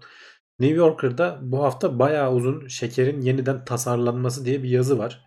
Merak edenlere tavsiye ederim okusunlar. Bayağı içinde ben tabii ki her şeyi anlatamayacağım burada. İçinde bayağı e, ayrıntılı bilgi var. Ama hani uzmanlar, gıda mühendisleri ve firmalar, büyük firmalar Şimdi şey biliyoruz artık obezite dünyanın bir sorunu olmaya başladı. Amerika'da e, aldı başına gitti. Türkiye Avrupa'nın en kötüsü durumunda. Yani toplumumuzun yanlış hatırlamıyorsam %20'si ya da 30'u obez sınırının üstünde. E, ve bir şekilde bununla savaşmamız gerekiyor. Çünkü pek çok hastalığın altında bu obezite sorunu yatıyor. Ve e, ama bir yandan da firmalar e, bize ağzımıza hoş gelecek e, tatları satmak istiyorlar ve bunlar, bunların içinde en önemlisi tatlılar. İşte çikolatalar, şekerlemeler vesaireler falan. Deli gibi şeye uğraşıyorlar. Yatırım yapıyorlar. Bu şekeri insan vücuduna daha az zarar verecek e, şekilde nasıl yaparız? Yani çok daha az şekerle veya çok daha farklı bir şekerle. İşte biliyorsunuz bazı zero'ydu falan gibi böyle sıfır kalori içecekler var. Onlar tatlandırıcılar falan. Bunlar yeni şeyler değil. Tabii 1950'lerden beri e, çeşitli işte tatlandırıcılar vesaireler falan e, gündemde. Ama e, bunların bir yandan hani sağlık için zararlı olduğunu söyleyen araştırmalar da var. Olmadığını söyleyen araştırmalar da var. Bir dönem bazıları kullanılması kaldırılmış sonra tekrar izin verilmiş. E, şu an için kullanılan ama en çok galiba yaygın olanlardan biri aspartam e, yanlış bilmiyorsam. Herhangi bir şey yok hakkında bulunmuş ama sonuçta sen vücudu kandırıyorsun. Bu yazıda ondan da bahsediliyor. O ayrıntıya da girilmiş. Sen şekerli bir şey yediğin zaman sadece ağzında dilinde bir şeyler olmuyor. Bütün vücudun aslında ona hazırlanıyor. Beynin daha fazla insülin salgılamanı sağlıyor vesaire falan. Olmadığı zaman ne olur şeklinde bir e, bir bölüm de var. Aslında korkulduğu kadar bir şey olmuyor. Çünkü vücut o kadar aptal değil beynimiz. E, kandaki şeker oranına bakarak her şeyi aslında. Sen vücudu kandırdığın zaman tadını alsan bile ufak tefek değişiklikler olsa da büyük dengeyi, sistemi bozacak denge değişiklikleri olmuyor diyorlar. Ne yapılmış peki şu anda bu yazın nasıl konusu? Ee, şimdi bizim tat alma duygumuz çok verimli değil. Özellikle tatlıyı algılama şeyimiz çok verimli değil. Şekerin çok az bir kısmı ağzımızda işte salyayla eridikten sonra tat alma dok- tomurcuklarına dokunup bizi uyarıyor. Geri kalan büyük bir kısmı e, kalori olarak yutuluyor tamamen ve kalori olarak vücudumuza giriyor artık ondan sonra sindirim sistemi onu sonuna kadar e, tam da böyle istediği enerji çeşidi olduğu için vücuda alıyor. Bunu nasıl sağlarızın peşindeler. Dolayısıyla e, kristaller, şeker kristalleri şeklinde, kristaller halinde olduğu için erik, erik halde olmayan şekerden bahsediyorum. İsrailli bir firma bunun üzerinde uğraşıyor. Merkeze bir silika e, şeyi yerleştiriyor molekülü. Etrafına şeyler koyarak belli aralıklarla işte şeker moleküllerini koyarak e, yüzey alanını genişletiyor. Dolayısıyla çok daha az şekerle aynı etkiyi ulaşabilir diyor. Yani %80'e varan oranlarda biz kalorisini azaltıyoruz diyor. Yani kullandığın şeker miktarını azaltıyoruz diyor. E, bunu geliştirmişler. Şu anda e, şey firmaları e, Incredo şeyin ismi de belki hani daha fazla araştırmak isteyenler baksınlar. Ürünün ticari ismi. Şimdi firmalar bunun peşinde ama şöyle bir sorunları var. Ee, şimdi yemek yediğimiz şeyler e, tat sadece tattan oluşmuyor. Onun belli dokusu var, bir kıvamı var, bir böyle pofuduk görünen bir kabarıklık vesaire falan gibi şeyleri var. Dolayısıyla şeker bunlara da yarıyor bir kısmına en azından. E, bu sen şeker miktarını %80 oranında azalttığın zaman aynı tadı verebilsen de aynı kıvamı elde edemiyorsun. O %80'lik şeye gramaj yazılıyor bir kere her şeyden önce. Sen her zaman işte 700 gramlık şey alıyorsan ne denir? Ee, Nutella alıyorsan %80 şekerini azalttığın zaman atıyorum o 500 grama düşüyor. Aynı tadı veriyor sana. Aynı tat şey yapıyor ama sana adam onu satamayacağı için o şekerin yerini dolduracak bir yer tutucu gibi bir şey lazım. Onu da e, ama bunun da kalori sağlamaması lazım ve tadı bozmaması lazım. Şu anda bununla uğraşıyor. Yani tam bir mühendislik işi. Hani gıda mühendisindeki o mühendis kısmı kesinlikle boş değil. E, işin içinde bayağı ciddi anlamda kimyasal süreçler giriyor. E, hatta işte üretim falan gibi kısımlara bakarsan fiziksel süreçler de giriyor. Çünkü dediğim gibi kabarmıyor yani alet e, yapıyorsun çok güzel tadı bilmem nesi falan yerinde ama kabarmamış bir kekin oluyor. O top keki kim alır yani böyle yassı bir şeyi satamazsın.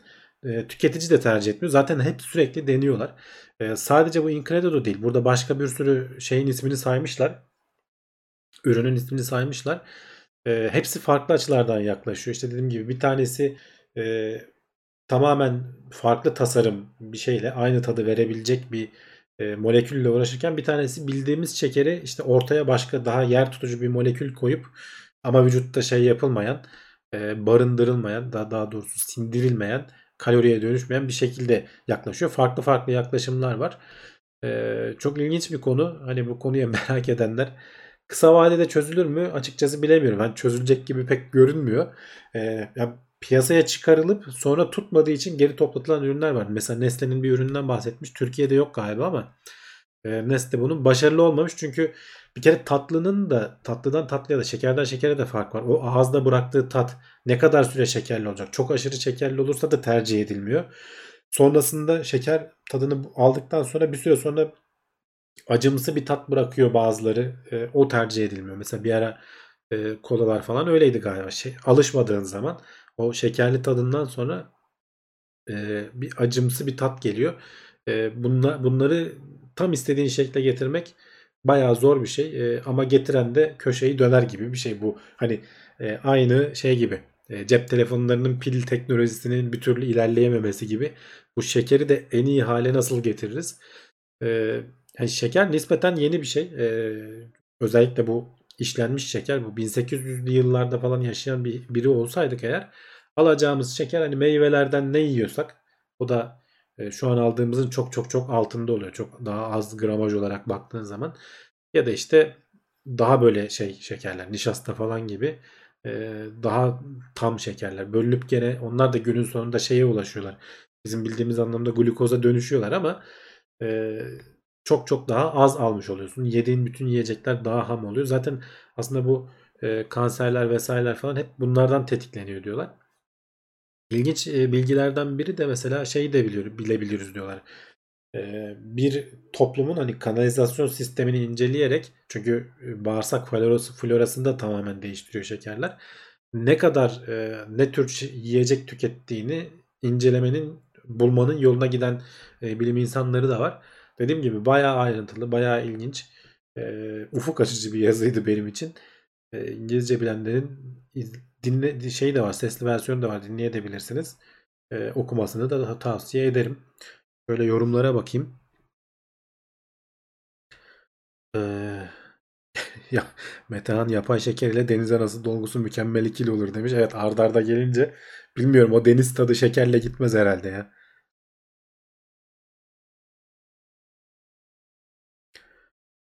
Ee, evet Kibar Konan demiş. Başka bir etkiden bahsetmiş. İki pastadan içeriği aynı olduğu halde birinin daha pahalı fiyat etiketi konduğunda daha lezzetli gelmesi. Evet o psikolojik bir şey. Ama e, sonuçta hani çok uzun vadede belki şey yapmaz. Bunların hepsini araştırıyorlar şeyler. E, bu gıda mühendisleri, pazarlamacılar nasıl yaparız da maliyeti de çok abartmadan. E, çünkü sağlıklı diyorsun. Mesela şimdi bu şekeri üretmiş adamlar ama bunun bir maliyeti var. Şimdi o merkeze silika at şeyini molekülünü koyacaksın. Onun etrafına şekerleri dizeceksin. Normal şekerden bayağı pahalıya geliyor. E vata, şeye e, sağlıklı diye satmaya çalışsan bu sefer e, insanlar para vermiyorlar açıkçası. Hani sağlıklı diye daha pahalı bir e, şekere o kadar para vermiyor. En azından belli ülkelerde diyelim. Belki daha hani gelişmiş ülkelerde veya zengin yerlerde ona para yatıran oluyordur.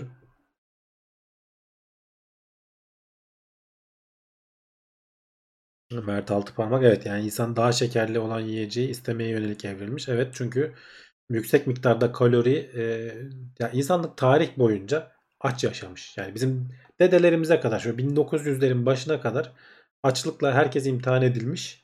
Biz rahat yaşayan mevsim şeyiz. e, dünyanın hala bazı yerlerinde açlık var ama biz artık e, o şeyi aştık. Bu işte tarımdaki gelişmeler işte ne bileyim bu beğenmiyoruz ama GDO'daki işte genetiği değiştirdiğimiz değişmeler falan herkesin bir şekilde aç kalmamasını sağlıyor. Kuraklık vesaire falan ortalık koşulları ne olursa olsun tabii çok aşırılardan bahsetmiyorum. Çok kötü durumlarda aç kalırız ona yapacak bir şey yok. Orada da mesela Birleşmiş Milletler'in biraz daha gene şekerden böceklere geri döndüreyim. Birleşmiş Milletler'in açıkladığı şeylerden biri geleceğin besini e, böcekler diyordu mesela protein olarak çok zengin. Üretmesi çok kolay, çok hızlı ürüyorlar. E, çevreye daha az zarar veriyorlar. İşte bir kilo etten alacağın proteini üretmek için işte şu kadar gaz salıyorsun. Onun çok çok çok daha azını e, tozlaştırılmış böcek gibi böyle katır kutur yemiyorsun. İstersen tabii çerez gibi yiyecek olan bazı ülkelerde yeniyor. Öyle yiyenler de var. Ama Amerika'da falan tesisi vardı. Bayağı izlemiştim ben onun belgeselini.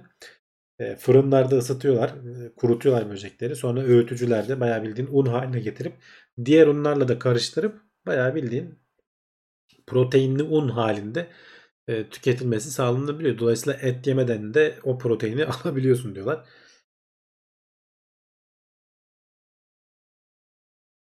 Az şeker ve tatlandırıcı olur demiş. İşte o tatlandırıcının bir böyle saf şekere göre farklı tat vermemesi lazım. Ona uğraşıyorlar. Çözülebilmiş bir şey değil henüz.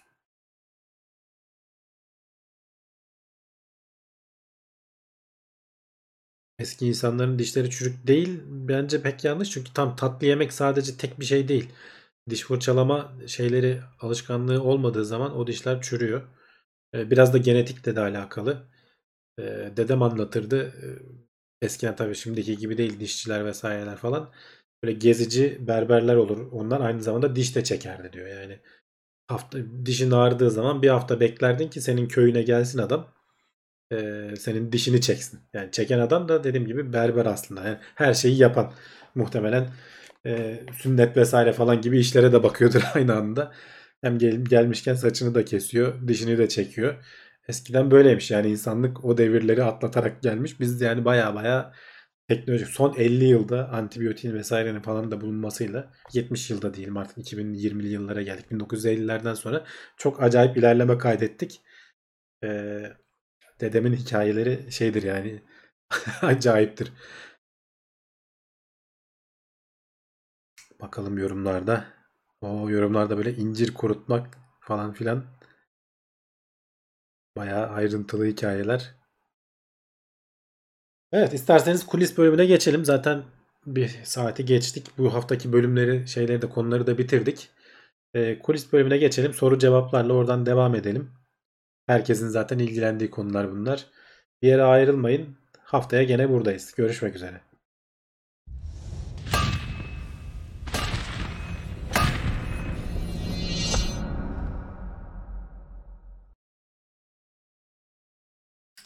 Evet kulis, kulis bölümüyle buradayız. Bay Ragnar Hamdi abi hoş geldin demiş. Sen de hoş geldin Ragnar. Yeni geldiysen yayın bitti sen geldin.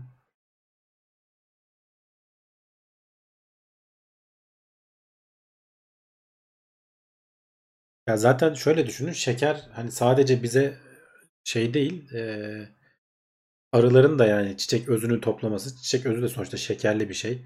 E, meyvelerin tatlı olması yani sadece bize özgü değil bütün canlılar için şeker e, enerji kaynağı bütün canlılar bulduğu zaman dadanıyor yani arıla e, ayıların da biliyorsunuz bal kovanlarını gidip e, patlattığı çok belgesellerde görmüşsünüzdür hiç hayvan oralı olmadan. Yerliler de yapıyor onu bazı Afrika'da falan.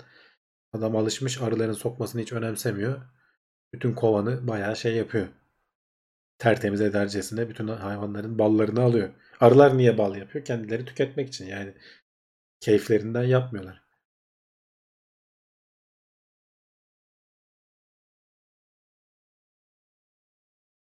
Evet tam Durmuş benim dediğimi dedi. O gezici berber diş çeken fendi sünnetçilik de yapıyordur. Aynen onu söyledim. Hepsini yapıyormuş.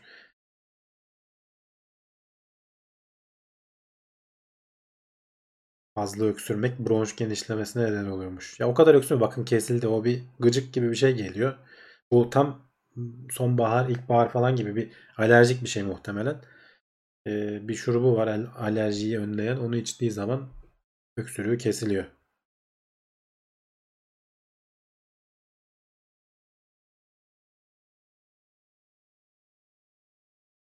İnsan hiç şeker tüketmese sonuç bir şey olmaz. Yani şeker e, değil de işte daha tam şeyleri işte ne bileyim bulgurdu vesaireydi falan gibi şeyleri tüketirsen sana enerji lazım bir karbonhidrat alman lazım. Ama şeker tüketmek zorunda değilsin. Zaten onu söylüyorduk. Hani geçmişte meyve vesaire yemezsen şeker bayağı az tüketmiş oluyorsun. Eskiden her yerde öyleymiş ya. Yani İtalya'da eskiden berberler de aynı şekilde çalışmış dediğin. Hani bu işin bir doktorluk diş hekimi şeye gelmesi nispeten yeni zamanlar. Doktorlar da öyle eskiden hani bunun bir okulu yok. Kendi kendine eğiterek işte o Lokman Hekim vesaire falan şamanlar bilmem daha eski tarihlere gidersen o zamanlar onların doktorları işte ellerinde olan bildikleri otlarla vesairelerle falan e, bir şeyler yapmaya çalışıyorlarmış. Yapabildikleri kadar bazen işe yarıyormuş bazen yaramıyormuş. İşte e, ne bileyim hacamat vesaire falan gibi teknikler işte kan aldırma bilmem ne bunlar hep eskiden gelen şeyler. Şimdi tabii biz bunları bilimsel yöntemle son 200 yıldır artan bir şekilde bilimsel yöntemle araştırıp bulup işe yarayıp yaramadığına karar verip e, ilerliyoruz. Yani şimdi kimse ki koronayı kalkıp da işte şifalı otla tedavi etmeye çalışmıyor değil mi? Kimse işte hacamatla koronayı tedavi etmeye çalışmıyor. Herkes aşısı çıksın diye bekliyor dört gözle. E, aşı karşıtları bile bekliyordur eminim ki artık bunca şeyden sonra. Kırıkçılar var hala. Ya şimdi kırıkçılık veya işte kayroprakti mi deniyor? Onun tam böyle doktor olmayıp da belli şeyleri alarak ne denir lisansları alarak belli şeyleri yapabildiğin meslekler var. Ben de çok ayrıntısını bilmiyorum. E, o mesela kırık işte kemik eklem vesaire falan işte mas masör falan da aslında biraz buna giriyor. Fizik terapist falan belki diyebiliriz. E, yani tam doktorluk okuman gerekmiyor işte onun 6 yıl okulunu okuyup da sonra branşını bilmem neyi falan yapmak yerine bunlar belli şeylere bakabiliyorlar. Eskiden yoktu yani yoktu yani. Senin köyünde adam yoksa e, işte diyorum basit bir diş bir hafta şimdi biz hemen ertesi gün randevu alıp gidiyoruz. Ne kadar büyük bir de ağrı kesici içiyoruz falan. Yani ne kadar büyük bir nimet. Buna ağrıyı çeken bilir. Onu bir hafta dayanıp sonra işte geldiğinde ki bir de işte hele hapse mapse yaptıysa kana karışması falan gibi tehlikeler de var. Onlar bilinmiyor. Adam çekiyor. Belki bir hafta sonra küt diye ölüp gidiyorsun e, kurtulamıyorsun. Zaten ortalama ömür falan düşük olmasının sebebi de bu tarz şeyler aslında.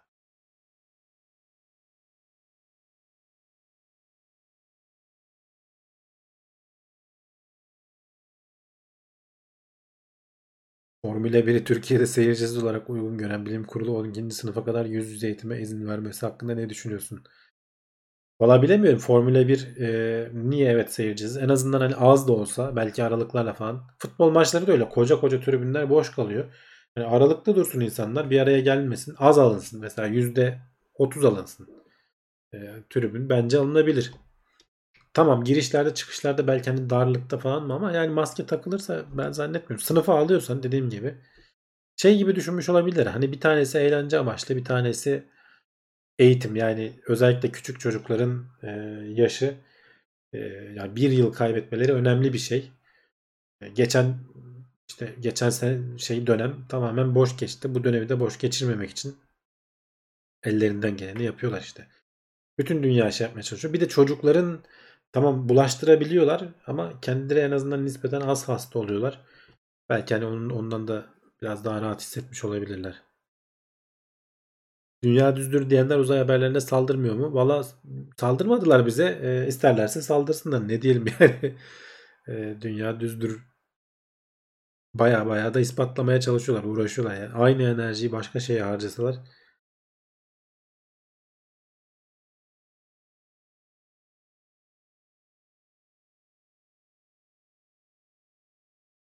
İşte mesela demiş bizim köyde bir teyze vardı. Kırık çıkıkta uzman okuma yazma bilmiyor.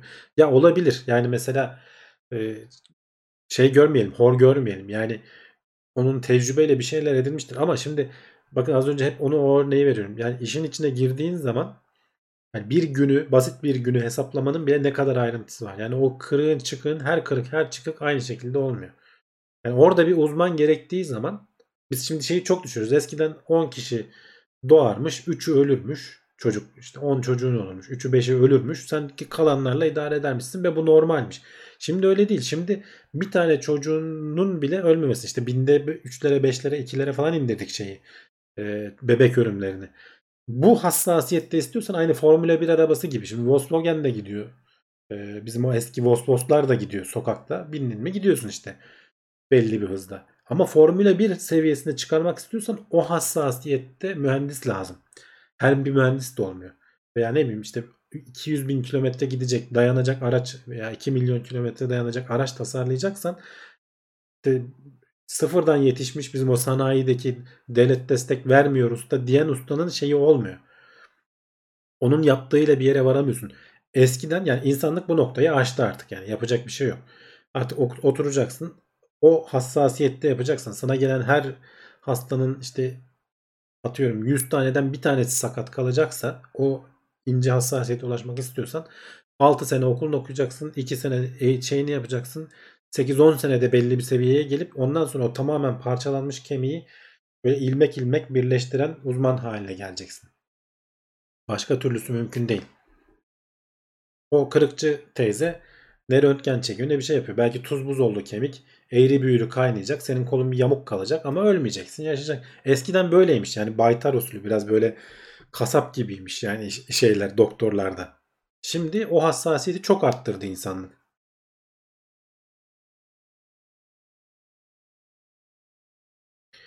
Mesela hani Kibar Konan demiş çıkık parmağını taktı hafif yamuk kaldı demiş. Olabilir yani bazen doktorlar mesela yamuk kaynayan şeyi kırıp tekrar düzeltebiliyorlar. Bayağı acılı bir süreç. Benim arkadaşın burnunu kırıp tekrar yapmışlardı yani. Bayağı bildiğin çekişle kırıyor adam burnunu. Yanlış kaynadıysa düzeltmek için yapacak bir şey yok.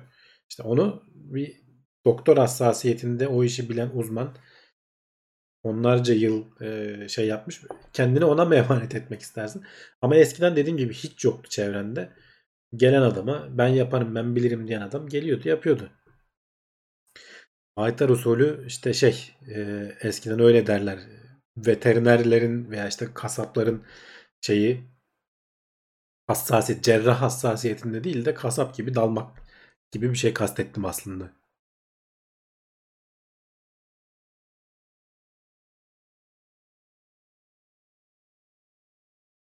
Selamlar inan.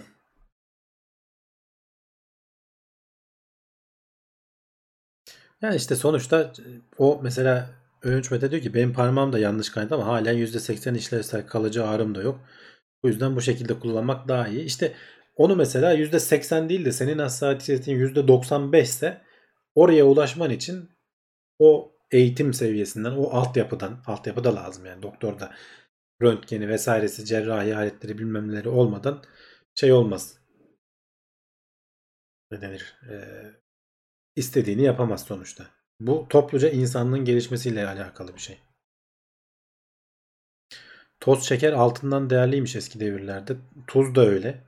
E, pek çok İngilizce'deki kelime tuzdan geliyor. Mesela e, Yalan Savar'ın bir podcastine dinlemiştim bunu. Salary kelimesi İngilizce'de maaş anlamına gelen salt'tan geliyormuş mesela. Salıt aynı şekilde gene tuzla alakalı pek çok şey. Eskiden çünkü maaşlar tuzla ödeniyormuş Roma zamanında. Yanlış bilmiyorsam. E, tuz o kadar değerli bir şeymiş yani.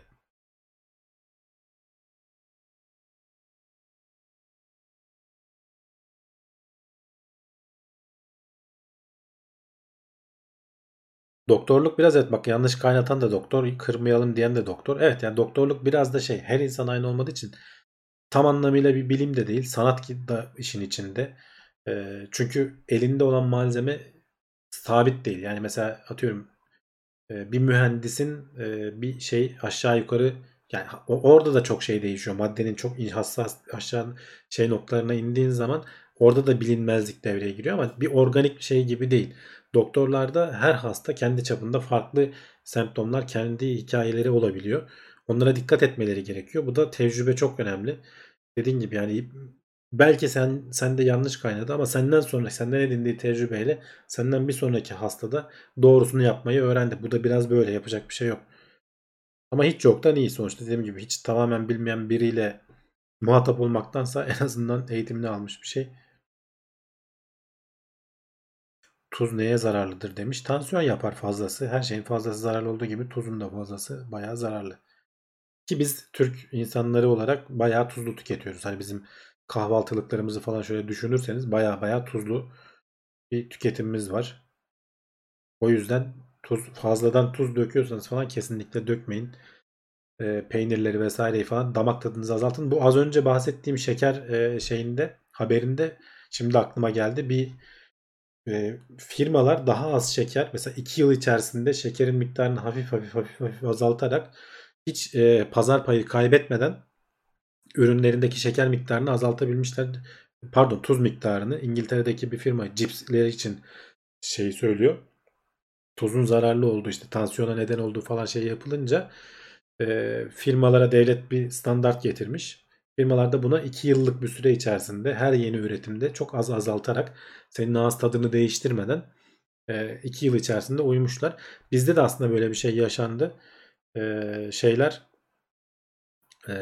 restoranlarda falan tuzlukları falan kaldıralım hikayeleri vardı bir. Bir ara. Siz de yapabilirsiniz. Çayınıza şeker atıyorsanız atmayın. Yani ben de mesela zamanında atıyordum. Ufak ufak azaltarak şimdi tamamen şekersiz içer hale geldim ve yani şimdi şekerli içinde bunu nasıl içiyormuşum diyorsun. Bu tamamen ağız tadıyla alakalı.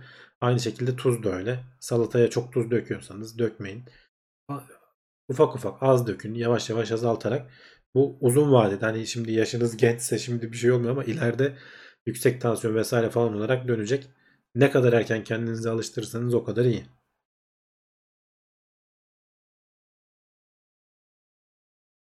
Bakıyorum.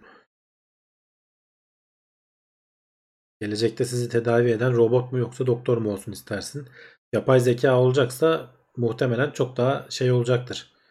Doğru sonuç verecektir. Veya en azından şeyde de şimdi yapay zeka şey gibi düşünmeyin.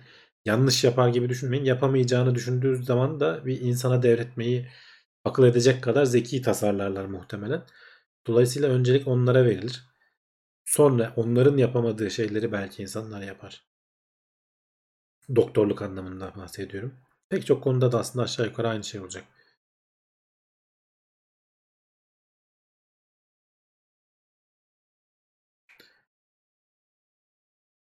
Alper demiş ki 5-6 şekerli içiyordum. Bal kullanarak bıraktım. Şimdi hiç şeker dökemiyorum.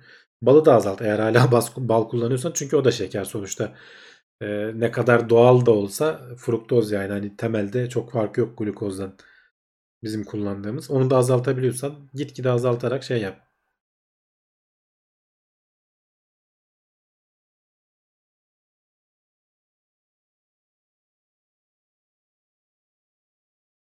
Ya şimdi Bora Karaca demiş ki her şeye tahlil isteyen kişi yapay zekalı robottan farksızdır. Ya ben ona karşı değilim. Yani teknoloji eğer o noktaya geldiyse doktoru da rahatlatacaksa bence her şeye tahlil isteyebilirler. Biraz tabi oradan için içinde şeyler de giriyor. Ee, devletlerin işte para ödemesi, hastanelere karlılık vesaire falan gibi durumlar da var. Türkiye'de biz biraz fazla kullanıyoruz diyorlar. Mesela Avrupa ülkelerinde falan tahlil yaptıramazsın diyorlar. Cevdet söylüyordu galiba. Yayında anlattım hatırlamıyorum ama doktora gidip hani Türkiye'de basit bir şeyi şey yaptığında doktorlar ilaç milaç yazmıyor diyorlar. Yani adamlar bayağı eski kafalı davranıyorlar o bakımdan. Belki de doğrusu hani eski kafalı derken negatif bir anlam içermesin.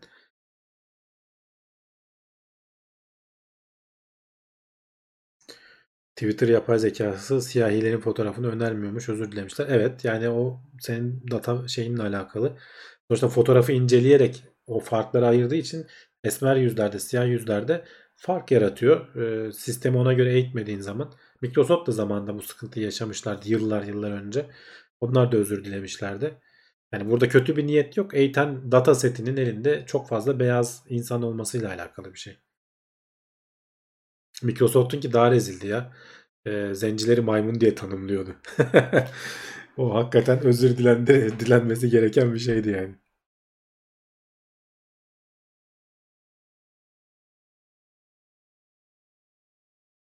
Cevdet yok mu demiş. Cevdet arada bir uğruyor artık. Onun doktorası falan başladığı için e, yoğunlaştı. Dolayısıyla her hafta gelemiyor. Geçen hafta buradaydı. Önümüzdeki işte belki ayın sonunda falan gene gelir uygun olduğu bir zamanda.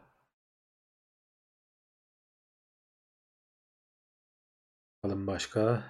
Birkaç dakika daha biraz konuşalım. Ya bizim Ömer Ercan bizim bal doğal Balkanlardan demiş. Ya tamam doğal olması önemli değil. Arının hani direkt ağzından da alsan sonuçta fruktoz yani şeker. Şeker şekerdir. Çok fazla tüketme. Ben de seviyorum balı. Ben de tüketiyorum ama ayarını tutturmaya çalışmak lazım. Çaya şeker atmaktansa bal atmak mantıklı. Ama balı da azalt. Onu diyorum yani işin özü.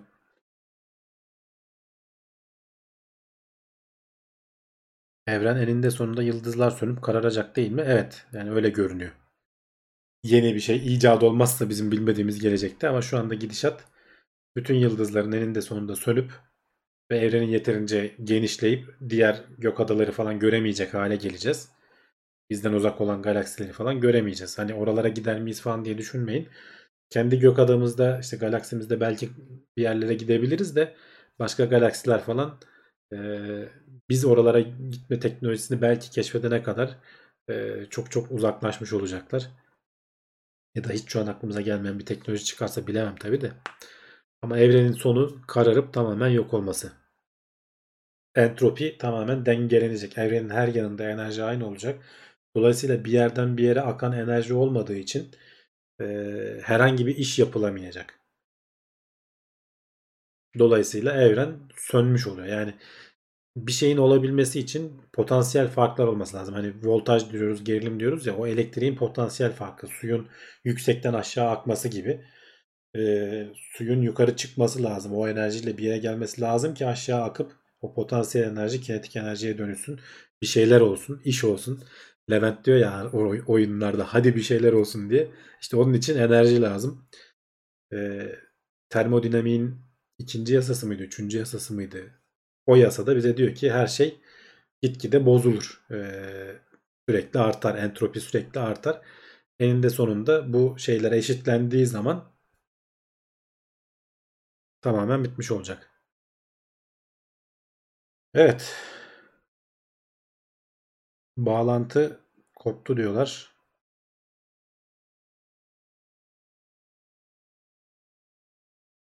Bağlantı bir anlık gitti geldi arkadaşlar. Zaten yayının sonuna da geldik. Çok da fazla şey olursa kapatırız. Şöyle bir iki soruya daha bakayım. Damardan bağlanıp glikozu filtreleyip çekseler süper olurdu. Hayır öyle bir şeye gerek yok. Niye damardan az glikoz alalım? Çünkü ihtiyacımız var. Sonuçta beynimiz de tamamen glikoz tüketiyor. Hepsini çekemeyiz de zaten. Solucan deliği çözüm olabilecek bir şey evet ama öyle bir şey var mı yok mu bil, bilmediğimiz bir şey. O yüzden dedim hani şu anki teknolojiyle söylediğim şeyler gelecekte ne olur? Solucan deliği mi olur? Başka bir şey mi olur? Levent diyor ki'den sonra ne dedim? Ee, bir şey olması için dedim. Hani Levent diyor ya oyunlarda hadi bir şey olsun diyor Murat'a. İşte bir şey olması için tam şey lazım. Enerji, potansiyel farkı lazım. Evrende de bir şey olabilmesi için enerjinin bir yerden bir yere akması lazım. Ee, şeyde e, bizim dünyada olan her şeyi tamamen güneşin e, bize sağladığı enerjiye borçluyuz. Belki yani dünyanın merkezinden yayılan ısıyı da sayabiliriz. Çok az bir miktarda. Ama en büyük şey güneşin bize sağladığı enerji. Güneş olmasa burada hiçbir şey olmaz. Bilim kurgu konusunda bir şeyler yazmış mıydınız? Yok yazmadım hiç. Şu anda okuduğum kitap valla şu anda bir kitap okumuyorum. Zamanım olmuyor bir türlü. İşte bu Redesigning Sugar yazısını okudum. Bir kitap okumuş kadar oldum. O kadar uzun ki yani. Diğer haberleri falan da düşünürsen kitap okumaya zamanım olmuyor. The Hundred diye bir dizi var. Onu izliyorum bu aralar. Boş zamanım olduğu zaman. Son sezonuymuş. Bitirsinler artık. Ondan da sıkılmıştım. Bilim kurgu merak edenlere tavsiye ederim. Fena değil. Umut'u getirme fikri hakkında ne düşünüyorsunuz? Ya bunu daha önce cevapladım. Ee, olabilir ama yani Umut'un şu anda yay- yaptığı yayınlar var. canlı yayınlar vesaireler falan da yapıyor. Adama şimdi gel deyip de buraya şey yapmak istemiyorum. Ekstra yormak istemiyorum. Onlara odaklansın. Orada içerik üretsin. Bence daha önemli. Ben bir şekilde bir kişiyle idare ediyorum. Başka bir kişi bulursak hani konunun uzmanı vesaire falan yayını gene 2-3 kişi yaparız. Raised by Wolves. e, Onu da merak ediyorum. Bakacağım.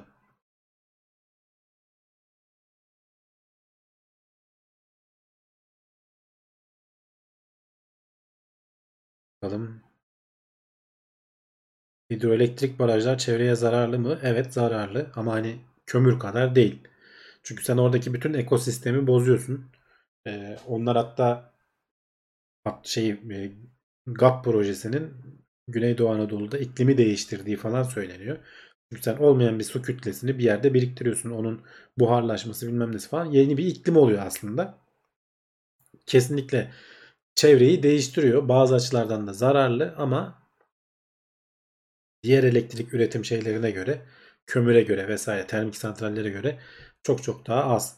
Çevreye en az da zarar vereni e, çok büyük tartışmalara neden olsa da nükleer enerji arkadaşlar. Güneş enerjisi vesaire falan tamam onlar e, aynı seviyelerde diyorum üretim için. Çok çok daha fazla yatırım yapman gerekiyor. E, mümkün mertebe yenilenebilir kaynakları kullanmamız lazım. Ama stabil bir elektrik üretimi için şu anda her şeyimiz elektrik. e, bir nükleer enerjiyi mutlaka kullanmak gerekiyor. İnşallah orada da yeni teknolojiler çıkıyor. İşte bu füzyon, müzyon vesaire bir şeyleri bulabilirsek daha temiz, e, atıkları falan olmayan hatta şu ana kadar üretilmiş atıkları da kullanabilecek e, tasarımlar üzerinde çalışıyor. Bill Gates'in yatırım yaptığı şeylerden biri de bu. Çin'de çok ciddi araştırmalar var. Eğer onu bulabilirsek e, bu enerji işi falan çözülecek. Ama onun dışında tabii ki hidroelektrik de olmalı, e, rüzgar da olmalı, jeotermal olmalı, güneş olmalı. Onların yetmediği yerde belki kömür veya işte doğalgaz falan kullanılabilir. Onlardan mümkün mertebe kaçınılmalı artık. Yeni nesil nükleer reaktör- reaktörlerden yani yeni bir haber duymadım ben. Ee, sadece arada geçenlerde bu yıl içerisinde 2021 yılı içerisinde füzyonu çözeceğiz gibi bir haber okudum ama hani doğru mudur değil midir böyle bir öngörü var yani. Bayağı yaklaşmışlar herhalde anladığım kadarıyla.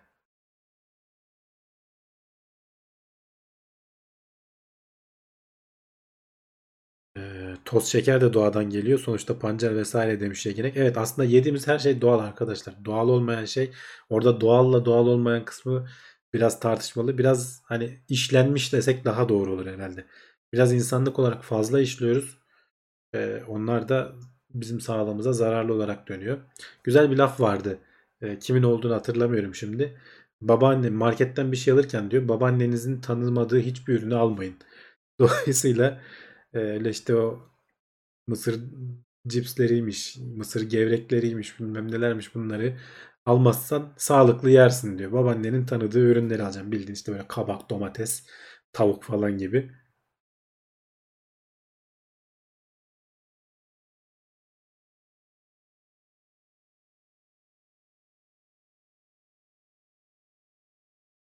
Aklımda beraber yayın yapabileceğim uzman birisi var mı? Yok. Olsa zaten konuşurdum birileriyle. Şu an aklıma gelen biri yok.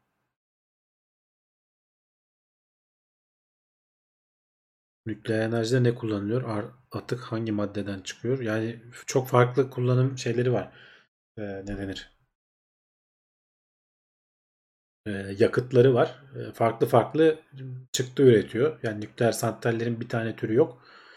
Dolayısıyla hani kesin çok da bildiğim bir konu değil. Ama farklı türleri olduğunu biliyorum. Ama sonuçta hepsi yaktıktan sonra hala radyoaktif olmaya devam eden e, maddeler bırakıyorlar ve bunların da hani yarılanma ömürleri falan böyle yüzlerce yıl sürüyor. Ama bunları mesela en düzgün şekilde paketleyip bir yerlerde saklayabiliyoruz. Yani şu ana kadar bütün dünyada harcanan şeyler bir futbol sahası mı ne kadar bir yer kaplıyor. Yani öyle e, atıklarının en iyi saklandığı şey e, nükleer santraller. Onun dışındaki bütün elektrik üretim şeylerinin atıklarını bildiğin ya havaya bırakıyoruz ya denize bırakıyoruz. Çok daha kötü insan sağlığı açısından falan çok daha büyük zararlar oluyor. Ama işte o nükleer patlamanın o Çernobil'in etkileri falan insanların psikolojisinde çok büyük e, şeylere neden olduğu için kolay kolay aşılamıyor bir türlü. Can Serkan Ayhan demiş ki rahmetli babaannem kremalı bisküviye bayılırdı. İşte artık onlar son evreleri. Onlardan daha ötesine gitmeyeceksin.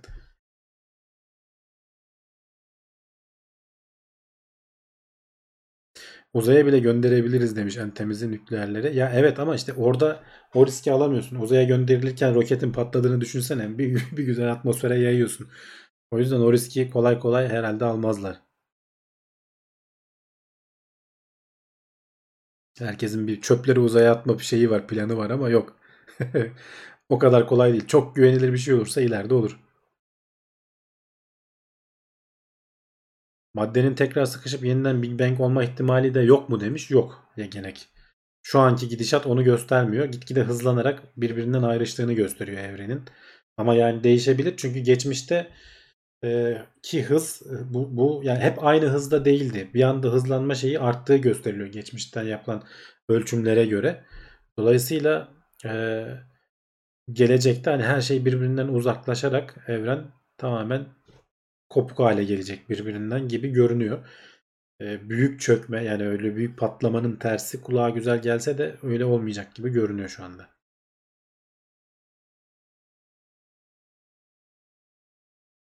Türkiye'de rüzgar çok demiş Ömer Ercan. Evet yani mümkün mertebe kullanılması lazım. Bak jeotermal dedim, rüzgar dedim. Bunların hepsi kullanılmalı. Güneş.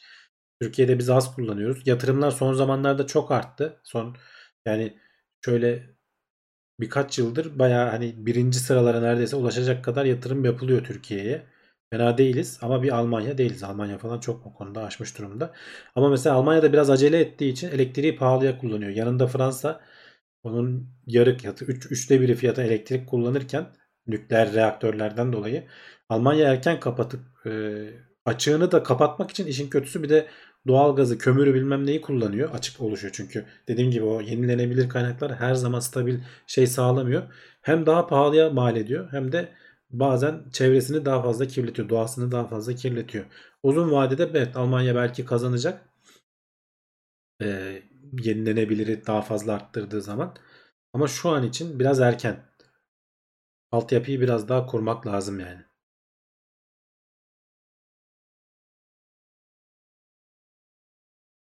Güneş paneli tarlaları kurulumu neden azaldı? Bilmiyorum. Belki pandemiyle falan alakalı. Azaldı mı?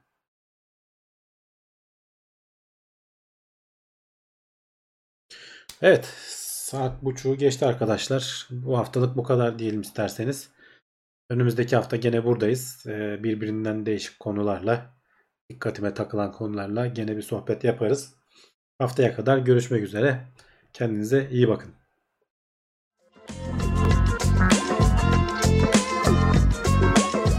Tailwords teknoloji ve bilim notlarını sundu.